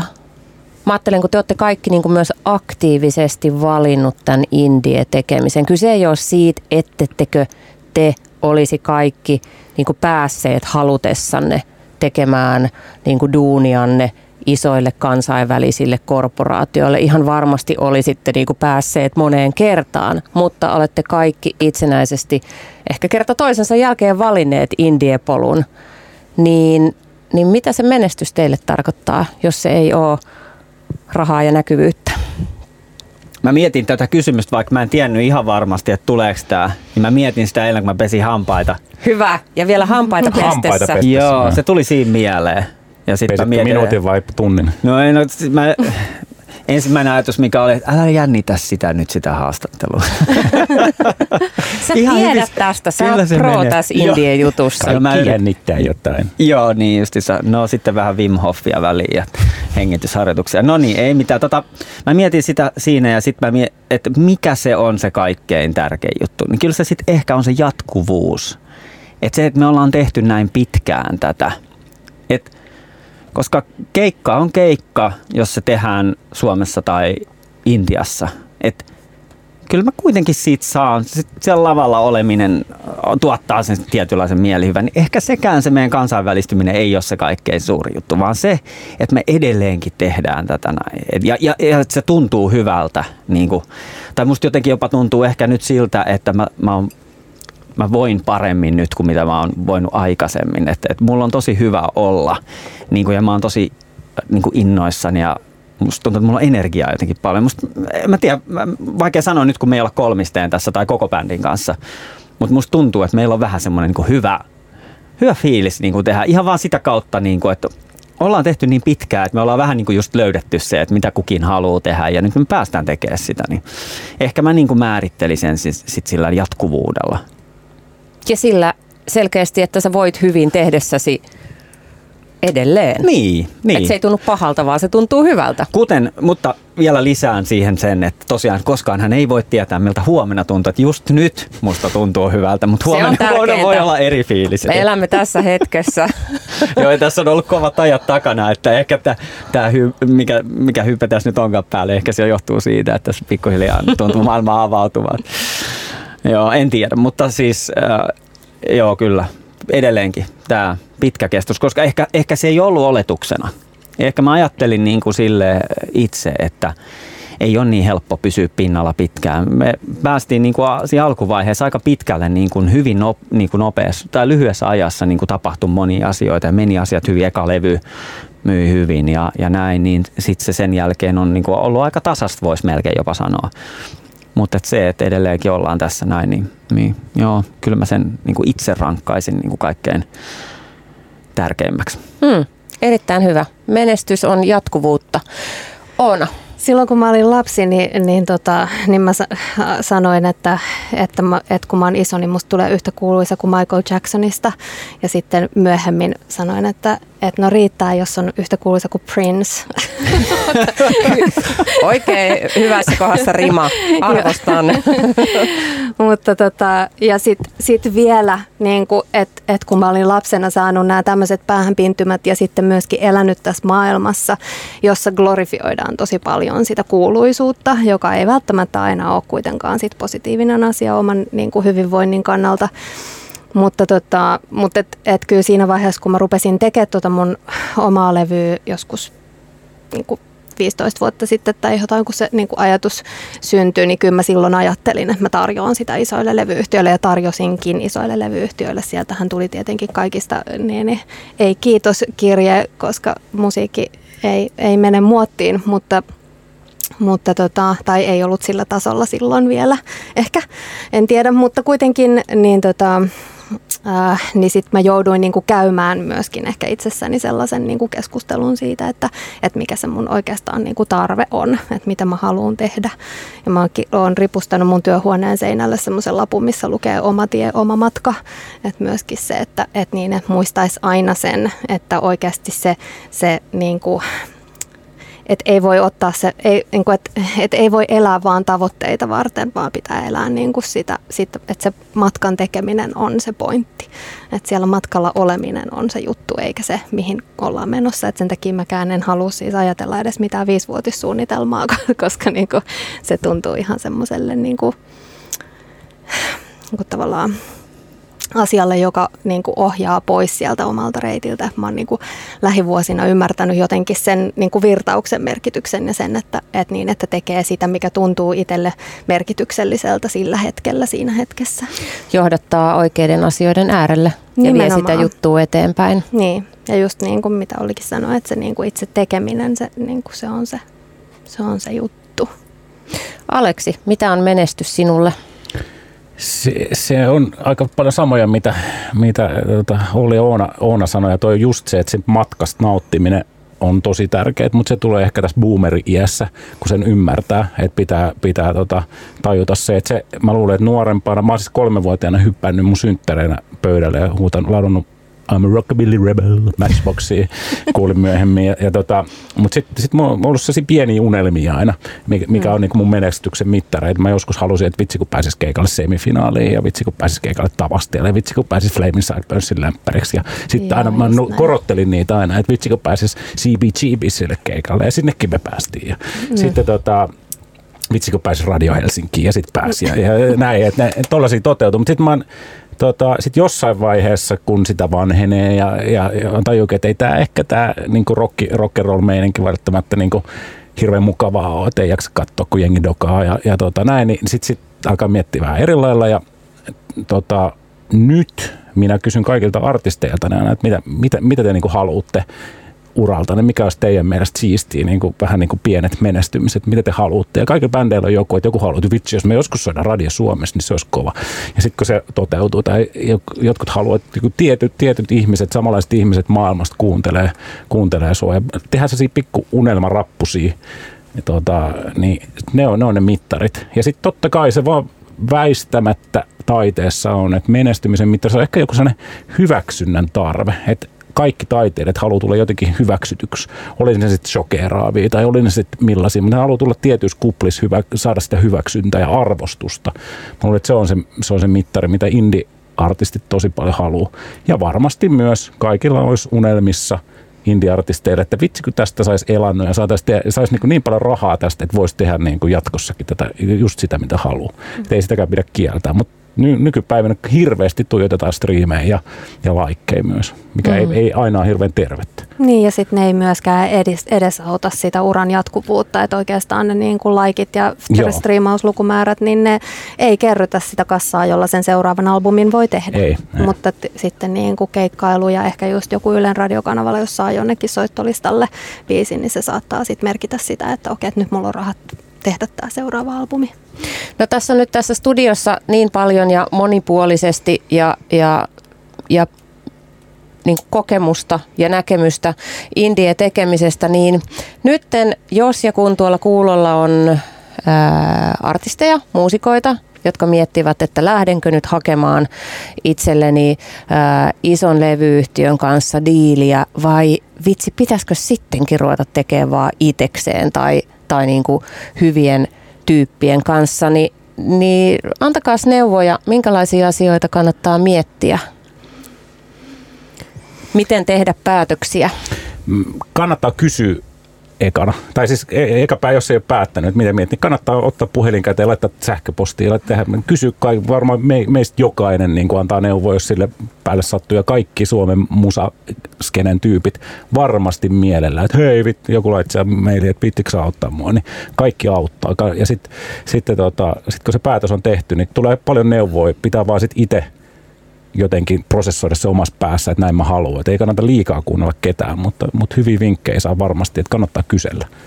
Ihan mahtava. Kysy vinkkejä, mutta älä kuuntele ei, ketään. Aina, niin, Kyllä. Ei, ei, mutta niin, niin, se, on. Joo, joo, niin. toi, toi kuulostaa just niin, mm. niin mun mielestä toi on just se, Onko hyvä? se lause, koska mm. nimenomaan. Siis tässä täytyy saada se balanssi näiden kahden asian. Ja totuuksia saada, on niin monta. Niin justiinsa ja, ja, ja niin kuin, vitsi, että tässä on kyllä kuullut kaikenlaista. Niin kuin, että neuvoa miten, vai? Niin, neuvoa, että miten pitäisi tehdä. Mm. Mutta sieltä se löytyy kuitenkin jostain sieltä välimaastosta ja joskus se voi olla se suora vinkki, että hei, tehkää näin. Sitten, no tehdään sitten, mutta ehkä se on useimmin just niin, että yrittää tosiaan haalia sitä tietoa mahdollisimman monelta. Ja mi- miksei niihin majoreihin voi olla yhteydessä? Mm. Kyllä, lähettää kyllä. sinne niin kuin demoja ja jos siellä heidän kanssa pääsee keskustelemaan ja sulla on oikeasti pöydällä jotain vähän konkreettisempaa, niin sittenhän se vasta onkin hedelmällistä keskustella sitten jonkun toisen, vaikka India toimijan, toimijan kanssa niin kuin, ja, ja näin, että, että tota, että mun, mun semmoinen, miten mä nyt sanoisin, yleisneuvo on se, että jos on kyse bändistä, niin sitten täytyy sopia vähän siitä työjaosta, koska tosiaan niitä on aika monta niitä kohtaa, mitä sitten tarvii tehdä jonkun mielellään jotenkin yhdessä vielä, että et se työmäärä jakautuisi tasaisesti. Niin se on niin kuin yksi asia. Ja just se, että ja löytyykö nämä kaikki asiat, saadaanko se rima yli, niin kuin päästäänkö rimaan yli, jne. Että kyllä siitä nyt ja sitten totta kai loppupäätös on aina sillä artistilla itsellään, että mitä, mitä sitten tekee, mutta nämä on ne palikat, joiden kanssa tässä joutuu pelaamaan. Ne ei muutu mihinkään. Se on ihan selvä juttu, että sulla täytyy joku julkaisukanava sille olla. Oli se sitten Majorin kautta tai ihan itse ja, ja sitä sä et pysty kuin tavallaan ylittämään. Näin se vaan on. Ja niin kuin, mä mietin just tätä meidän kakkuu, tätä, tätä kokonaispakettia, että mitä meillä siihen liittyy. Meillä, meillä on nyt niin kuin muusikkojen liiton kautta tulee lakipalvelu ja sitten meillä on tällä hetkellä manageri, sitten meillä on keikkamyyjä, erikseen ulkomainen ja suomalainen ja sitten meillä on tämä jakeluyhtiö, sitten meillä on tämä meidän merchandise-tuote ja firma, yhteistyökumppani. Sitten on nämä Teosto, Gramex, joka, mahdolliset kustantajat. Ja sitten kaikki nämä alan toimijat, nyt meidän tapauksessa Indieko, JNE, niin kun, että kyllähän tästä tätä niin kakkua siis on. Että haluuko se tämän kakun itsellesi. Mutta sekä ei ole silleen, että se on niinku mustaa ja valkoista, vaan se voi olla jotain sieltä väliltä. Niin kuin sanoit, että teillä on 50-50 diili, niin niitä löytyy varmasti kaikenlaisia. Joo, joo, joo, joo löytyy. Se on, mulle, mulle se ei ole bisneksenä yhtään järkevää. Mä tiedän, että sille, se on taiteellinen valinta. Niin just. Niin, palataan puolitoista tuntia taaksepäin, eli me aloitettiin ohjelma, niin Aleksi kertoi, että sulla on sun levy, levyyhtiö tekee 50-50 diilejä artistien kanssa. Joo. joo. Major-levyyhtiöiden diilit taitaa suunnilleen olla niin, että onko se kymmenen pinnaa?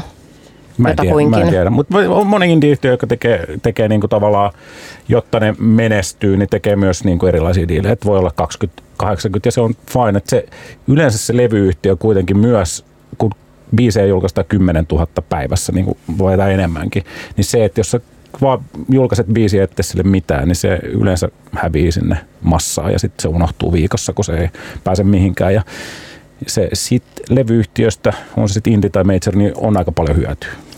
Niin, mä sanon vielä tuohon just näin, että kyllähän ne pinnat kertoo siitä, että kuka tekee mitä. Mm. mm. Että se on ihan selvä homma, että jos, jos levyyhtiö ottaa 90 prosenttia, mm. niin kyllä se sitten sisältää aika monta kohtaa näistäkin jutuista, mitä mä tuossa luettelin. Että, ja sitten kun sitä ruvetaan hilaa sitä prossaa niin kuin toiseen suuntaan, niin sitten sieltä rupeaa tipahtelee itselleen niitä juttuja.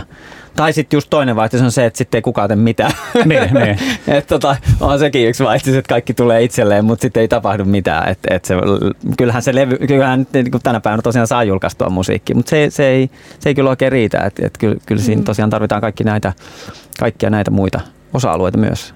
Niin, että just sitten jos tekee omakustanteisesti, niin silloin joutuu tekemään kaiken työn, mutta saa myös kaiken rahan, että sitten tietysti niin kuin on semmoisia niin kuin mä suosittelen lämpimästi liittymään tämmöisiin niin kuin, vertaisryhmiin. Esimerkiksi Facebookissa mä kuulun pareinkin eri semmoiseen musiikkialan naisten tota, tämmöiseen niin kuin tukiverkostoon, jossa on... Esim. Suomen musamimmit. Esim. Suomen musamimmit. Mitäs jonne, muita on? Niin kuin, kuka tahansa voi niin kuin postata sille niin jonkun kysymyksen ja sinne tulee varmasti heti vastauksia, niin kuin ihmiset mm. auttaa toisiaan, niin kuin Aleksi sanoi mielellään. Ja tota, sitten on myös niin kuin, no esimerkiksi just tämä Indiaco, mikä mainittiin, AUX ry, niin kuin sit taas tuottajille, jonka hallitukseen itsekin kuuluu. Ja siis et etsii itsellensä semmoisia sidosryhmiä, joista niin kuin, saa sen tarvitsemansa tiedon. Eli verkostoituminen. Niin, verkostoituminen. Ja kyllä. vertaistuen hakeminen ja löytäminen. Näin. Mä, ja, mä, ja, ja myöskin siis mä sanon vielä, että mulla on siis semmoinen, semmoinen biisirinki myöskin, joka kokoontuu aika ajoin, joka kanssa, niin kuin, että siinä on muutamia artisteja, jotka just kuunnellaan toistemme biisejä ja jaetaan feedbackia, että se on myös tosi niin kuin tärkeää avata niitä omia silmiä myös niin kuin muiden tekemisille ja sitten jos lähtee itse jeesaa muita, niin sitten muut jeesaa myöskin mielellään. Mm. Toi on hyvä. Erittäin hyvä. Mä mainostan vielä Indieco ry, johon mä liityin siis, koska perustin levyyhtiö. Mä en ole ikinä siihen kuulunut ja sitten mä oon huomannut, että se, se siis maksaa se 200 euroa vuodessa se jäsenmaksu ja siitä on ollut mulle ihan valtavasti hyötyä. Mä saan sieltä vinkki, siellä on kaikki Suomen riippumattomat tai indie-levyyhtiöt ja tota, siellä sparraillaan, toisiin saadaan neuvoja, saadaan, saadaan tota Music Finlandin tuista tippejä ja saadaan, saadaan avustuksia ja muita ja se, se on ihan todella todella rautainen järjestelmä. on sitä mieltä taas, mä sanoin aikaisemminkin, mutta tämä korona-aika on yhdistänyt mm. kulttuurialaa tosi paljon ja kaikki haluaa tsempata toisiin. Niin mä melkein itse unohdinkin tuossa näistä meidän kuvioista tuon kokonaan sen tuki puolen, että sekin on niinku semmoinen yksi aika iso paketti ja merkittävä, että Suomessa on näitä tukijärjestelmiä ja Indieko on itse asiassa jeesannut siinä just kans paljon ja ollaan niin kuin kartalla siitä, että millaisia tukia nyt on haettavissa tällä hetkellä Joo. ja me, meillä on ollut kyllä... Niin sä puhut rahallisesta tuesta. Ihan suorasta rahallisesta tuesta. No mahtavaa. Mm. Siitä, siitä sitten suoraan jatketaan, eli finanssineuvot. Minkälaisia tota, noin, niin finanssineuvoja teillä on äh, joko aloitteleville tai, tai tota, edistyneille muille indie-tekijöille? Miten kannattaa hoidella raha-asioita? Huolellisesti. Niin, niin. Meidän manageri jotenkin sanoi, se ensimmäinen manageri sanoi hauskasti, että pojat, nyt sitten teille tulee se eka tilitys, niin älkää pistäkö kaikkea haisemaan ihan siitä suorilta käsin. No ei me kyllä Allekirjoitat saman neuvon vai? Joo, kyllä mä edelleenkin siis, että tosiaan raha-asioissa kyllä pitää olla aika varovainen, sanoisin näin, että jos nyt mietitään sitä, että sillä pitää oikeasti niin kuin – jotenkin elättää itseään. Et se ei mm. ole tosiaan itsestäänselvyys kylläkään, mutta että ää, mä sanon tähän raha-asiaan vielä sen verran, että kyllä se Spotify ja tämä striimaus on niin kuin ylipäänsä muuttanut sitä ansaintalogiikkaa hieman tasaisemmaksi. Et kun aikaisemmin myytiin niitä CD-levyjä silloin, kun me aloitettiin, se oli niin kuin yksi, kaksi isoa tilitystä vuodessa tai levysyklissä, joka saattoi olla kaksi vuotta. Niin sitten se piti aina laskea sillä lailla, just niin kuin mä selitinkin, että, että se saadaan se raha riittämään kaikkeen. Niin, niin nythän se on niin kuin, nyt tulee tämmöisiä kuukausittaisia tilityksiä, jotka, jotka saattaa olla aika samankaltaisia. Vaikka ne ei olisi suuria, mutta jos sä saat 200 euroa kuukaudessa, mm. niin se on 2400 vuodessa. Niin siitä voi vähän jo laskea, että hei, okei, okay, tästä mä saan tämän verran, paljon mä käytän sitten siihen aikaa. Ja ehkä silloin tarvitsee olla joku toinen duuni sitten vielä lisäksi. Ei ehkä se 200 nyt silleen riitä, mutta, mutta kuitenkin. Siitä on jotain. Mm. No siis ne striimaustulothan ei siis tosiaan, niin kuin jos, jos liikutaan tämmöisissä striimausmäärissä, niin kuin esimerkiksi tämä mun 55 000, mitä mun biisit on tähän mennessä striimannut, niin sehän ei siis siitä sillä ei elä. Et sitten tulee niin kuin Gramexit ja teostot siihen sit päälle. Ja siinä niin kuin ihan merkittävä ero voi olla just sillä, että pääsee niin kuin yleisradion soittolistalle. Se voi merkitä niin kuin oikeasti jotain rahasummia, jolla pystyy niin kuin sitten elämään. Ja sitten keikkailu se on. Ja keikkailuhan sitten niin kuin myöskin kerryttää niitä teostotuloja. Kyllä, Ihan mikä näin. tahansa keikka. Niin, niin. Näin mäkin sen ajattelisin. Tai, tai niin kuin monista puroista se meidänkin tulo on aina tullut. Hmm. Ja sitten sitä kompensoidaan niin kuin toisilla aina tilanteen mukaan, että okei, nyt tuli tuolta levymyynnistä hyvä, se riittää johonkin asti, mutta sitten on pakko saada jostain muualta se ja kyllä meillä nyt on tietysti aina ollut se periaate, että me pystyttäisiin niin että me ruvettiin, niin, tai mä niin kuin liityin ikään kuin sille päivätöihin, voisi sanoa meidän firmaan vasta siinä vaiheessa, kun mä olin ihan varma, että me pystytään tämä meidän minimi 2000 euroa kuukaudessa maksamaan myös mulle. Ja että mä olin niin kuin toinen jäsen, joka liittyi sitten sillä lailla kuukausipalkkalaiseksi. Ja aika hyvin me ollaan siitä pystytty pitää kiinni. Mutta se on just näin, että sitten täytyy olla ne ns tuet kunnossa, koska se on fakta, että niitä tarvitaan ja niistä on hyötyjä, ne on luotu ne järjestelmät sitä varten, että niin kun, no esimerkiksi meillä se kansainvälistyminen on niin kaikkein eniten vaatinut tietenkin sitä tukirahaa. Ja, ja, ja tosiaan keikkailu ja sitten on nämä striimaukset tai levymyynnit tai jotkut vastaavat. Ja sitten niin, teostogramex, kyllähän sieltäkin tulee sitten, jos sitä radiosoittoa saa. Niin sitten on, niin kuin tietysti puhutaan myöskin ihan eri mittakaavoista, että jos lähdetään niin kuin ison bändin kanssa kiertueelle ulkomaille tai sitten, että lähtee niin kuin, esimerkiksi Viitasen Pia on Suomessa musta hyvä esimerkki. Teksi Kalli on julkaissut häneltä nyt, onko neljä vai viisi albumia tullut ulos ja niin kuin, olikohan se kolmannen albumin aikaan, kun niin kuin Pia sanoi, että nyt hän niin kuin, voi jättää päivätyöt. Ja se johtuu siitä, että hän pystyy tekemään just lähteä akustisen kitaran kanssa kiertueelle ja sehän on niin kuin, hänelle tosi edullista ja sitten jokaisesta keikasta hän kuitenkin voi tehdä just sen niin kuin, teosto, teostolle sen niin kuin, ilmoituksen, että, että olin keikalla ja soitin nämä biisit ja jokaisesta biisistä tilitetään hänelle niin kuin, niillä keik- keikka, keikkahommissa. Että, et sitten myöskään ei tule sitä niin kuin rundauskulua välttämättä niin paljon, jos niin kuin tekee tämän tyyppisesti. Eli oliko tämä nyt tämä neuvo, että tee mahdollisimman pienesti? älä, älä, älä, niin. älä perusta bändiä. Ei, kun se riippuu yhteydestä. Aina pitää, niin kuin, riippuu omista tavoitteista, riippuu yhteydestä. Mitä Mä... musaa tekee ja minne haluaa päätyä. Niin mun kuplassa siis aina Suomi-Indiassa, niin lähestulkoon kaikki on tehnyt tavallaan niin kuin harrastuspohjalta, että se on aikamoinen lottovoitto, jos on pystynyt tekemään niin kuin rahaa. Että se, se on tosi harvinaista. Että kyllä mä niin kuin taiteessa uskon siihen, että kaikki ansaitsisi siitä tietenkin elantonsa, mutta tosi, tosi paljon niin kuin pitää myös hyväksyä se, että, että että sulla saattaa mennä sitten jonkin lasketteluharrastukseen rahaa, niin sä voit myös käyttää siihen niin musaharrastukseen rahaa ja sitten jopa saada sieltä sit niitä tuloja ja se tulee, mutta se on kyllä varmaan jokaisella ta- bändillä, artistilla on se, että vitsi tämä vaan niin kuin on niin pakko mun tehdä sitä taidetta, että siisti jos tästä saa rahaa, mutta, mutta, mutta siihen on valmis myös satsaamaan vähän itse. No sitten vielä viimeinen vinkki, että miten sitä omaa musaa saa näkyville tai kuuluville tai soittoon, on se sitten videopeli tai on se sitten radiokanava.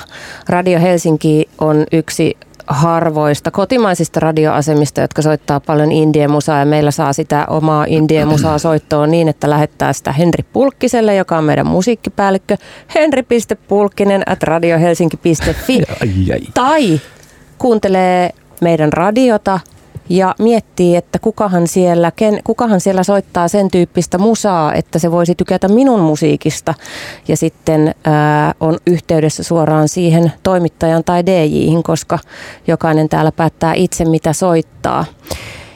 Niin se on silleen yksinkertaista, mutta miten sitten muualle saa musaa soittoon tai kuuluviin tai näkyviin? Se se onkin vaikea, se on haastava, se on tosi, mulla on siis mun päivän biisit blogi ja mulla on soittolista, jos mä saan niin Amerikan Universalilta viestiä, se on räppiartisteja, jotka striimaa 20 miljoonaa jenkeissä tai nykissä, mutta niistä ei kukaan kuulu. Se on tosi va- kaikille haastavaa, mutta tota, pitää olla hyvä jakelija, pitää olla tiedottaja, pitää olla, eh, tehdä, kun sä julkaiset Spotifyin, sun pitää pitsata sinne Spotifyhin, otat sellainen Spotify for Artists, sun pitää, muuten sä et pääse sinne soittolistalle, sun pitää tehdä hienot levyn kannet ja pitää olla se paketti kasassa, eli kuukautta ennen about, ennen kuin sulla on ennen kuin sä pistät sen Spotifyn tai digijakeluun, niin tsekkaat, että sulla on kannet ja sulla on joku tiedote siitä ja kerro siitä ja kysy, kysy neuvoa. Ja, ja myös on hyvä, että on sellainen jakelija, mikä sitten pizzaa vähän muuallekin kuin Spotifyhin. Ja, ja tota, että on, on Apple Musicia, on, on, on Deezeria ja on, on kaikkea ja anna mennä vaan.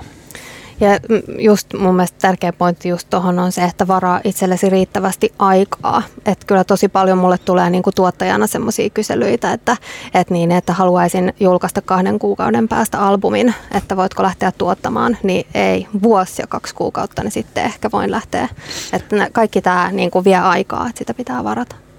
Kyllä, me ollaan aina valittu semmoisia PR-toimistoja ulkomailta, jotka vastaa vähän innostuneemmin siihen meidän ekaan mailiin. että tavallaan haetaan semmoisia tyyppejä, jotka olisi vähän innoissaan. Ja se jakelijan merkitys on itse asiassa yllättävän suuri. Meillä on pitkä historia Playground Musicin kanssa ja se, se varmaan on sen takia niin pitkä, että, että, että ta, tavallaan sieltä saadaan myöskin sitä jeesiä sit sille, että toi voisi olla hyvä tai et joskus mä kysyn sieltä suoraan, että ol, oliko teillä ketään nyt Hollannissa, jonka kanssa te olette tehnyt yhteistyötä, niin sitten sieltä saattaa tulla PR-toimiston nimi ja näin. Et tosiaan ne, ne semmoiset innostuneet tyypit on, mä en tiedä sivuttiinko me sitten jo aikaisemmin. Me mutta, puhuttiin mutta, haippauksesta niin, ja mm, hypemanista. Ja, ja, näitä niin. haippityyppejä niin siis silleen, että jos sä löydät, kyllä sitä sitten oppii näkemään niistä vastauksista – kuin meillä jollekin tuntemattomalle. Niin kuin, onko siellä niin kuin yhtään semmoista vai tuleeko sieltä se semmoinen niin copy-paste vastaus.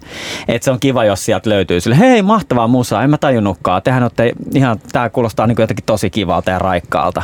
Niin sit se on heti silleen, okei, okay, tossa. No niin, et, et, et, just etsii näitä, näitä ihmisiä. Kaikki, kaikkihan tässä maailmassa toimii siis sillä, että sä palkkaat ihmisiä tekemään tiettyjä asioita ja toiset, toiset niin kuin, ei se mun mielestä ole huono sijoitus koska laittaa PR-ihmiseen vähän rahaa. Ei, ei, ei se maksa miljoonia, vaan niin kuin, mm. et, kyllä, kyllä, kyllä niin kuin siihen artistilla pitäisi, sanoisin niin, että kyllä se on yksi arvokkaampi juttu, mihin, mihin jos on indie-artisti, niin siihen kannattaa laittaa rahaa. Just siinä tiedottajan, tiedottajan työssäkin, niin se mistä siinä usein maksetaan on se tiedottajan kontaktit ja se, että se tiedottaja pystyy niin kuin pystyy ottamaan niihin oikeisiin henkilöihin oikeasti yhteyttä ja saamaan sen viestin sinne perille.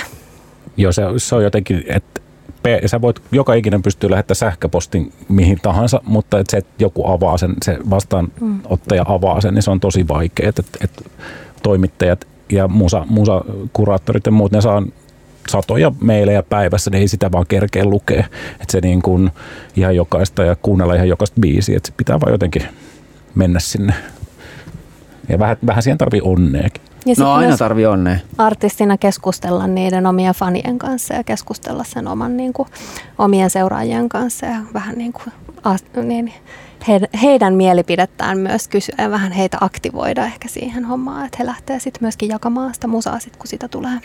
Ja se on ainakin siistiä, että on niin kuin miljoonia oikeita tapoja tehdä du, niin kuin indie-musaa Mm. Ja, ja päästä menestymään. Et ei, ei, ole niin kuin, ei voi neuvoa, että jos joku artisti ei halua olla vaikka Instagramissa, vaan haluaa olla pelkästään jossain Facebookissa tai, tai toisinpäin, niin se on ihan täysin fine. Ei sen tarvitse olla missään. Se on näin. Niin ja näitä tosiaan just niin, näitä polkuja on siis niin lukemattomia, mm. ei ole mitään tapaa. Ja, ja sit, kun, niin, fakta on just myöskin se, että sä tarvit vähän sitä onnea yleensä ainakin jossain vaiheessa Mm. mm. matkan varrella ja näin. Niin ei, ei ne ole sellaisia asioita, mihin sä pystyt, se on vaan mentävä niin kuin sille, että tämä tuntuu musta nyt niin kuin hyvälle ja se, se musta niin kuin jotenkin on tässä tekemisessä tärkeä juttu. Et, et, et, no en, en mennyt Instagramiin, koska se ei tunnu hyvältä, mutta mä silti pystyn julkaisemaan tämmöisiä tämmöisiä biisejä, niin niin.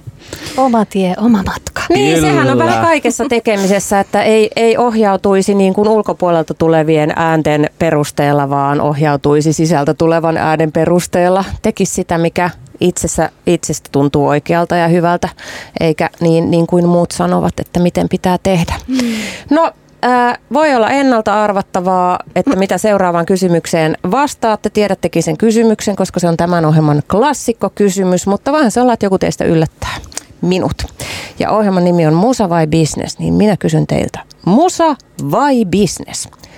Oona Kapari, ole hyvä. Ehdottomasti täysin pelkästään musa. Selvä. Yksi Musalle, Aleksi Pahkala. Musa vai Business? Molemmat. Mä tiedän, että ei saisi ehkä vastata Ei niin. molemmat, mutta mut se on nyt pakko. Ei voi mitään. Mä vaan er, erilainen indie-pää. Selvä. No, ok sitten. Tuota noin, niin Olli Tukiainen, Musa vai Business? Nyt tulee pitkä vastaus, mutta multa aina silloin tällöin kysytään sitä, että no mitä sä et sitten tehdä, kun te lopetatte. Niin, että sullahan on kokemusta sitten tästä kaikenlaisesta paperityöstä. sit mä, Sähköpostien Ja lähettämisestä. sähköpostien lähti puhelin, puhelimessa puhumisesta. Niin, niin kyllä mä sitten siihen aina joudun varmaan niin kuin pienen mietinnän jälkeen silleen, että niin, no ei, kyllä täytyy kuitenkin jotain musaan liittyvää sitten olla. Et Ehkä mä en sitten kuitenkaan oikein pysty, pysty täysin, täysin sille bisnekselle antaa sielua, niin eli kyllä se musa sitten on. Selvä. Musa, Musa. musa multki, musa best. Okei, No kolme niin. musalle. Joo. Hei lämmin kiitos Olli Tukiainen, Aleksi Pahkala ja Oona Kapari. Tästä tuli hieno kahden tunnin sukellus indie-tekemiseen sekä Suomessa että kansainvälisesti. Eli ei muuta kuin tekemään. Ja te jatkatte. Seuraavassa Musa vai Business, business jat- jaksossa keskitytään Tampereen musiikkielämään ja musabisnekseen. Musa vai Business Radio Helsingissä maanantaisin kello 17 suorana lähetyksenä ja podcastina silloin kun haluat. Kiitos. Kiitos. Heippa. Kiitos. Moi!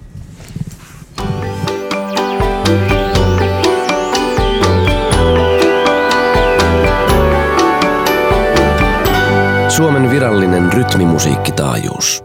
Radio Helsinki.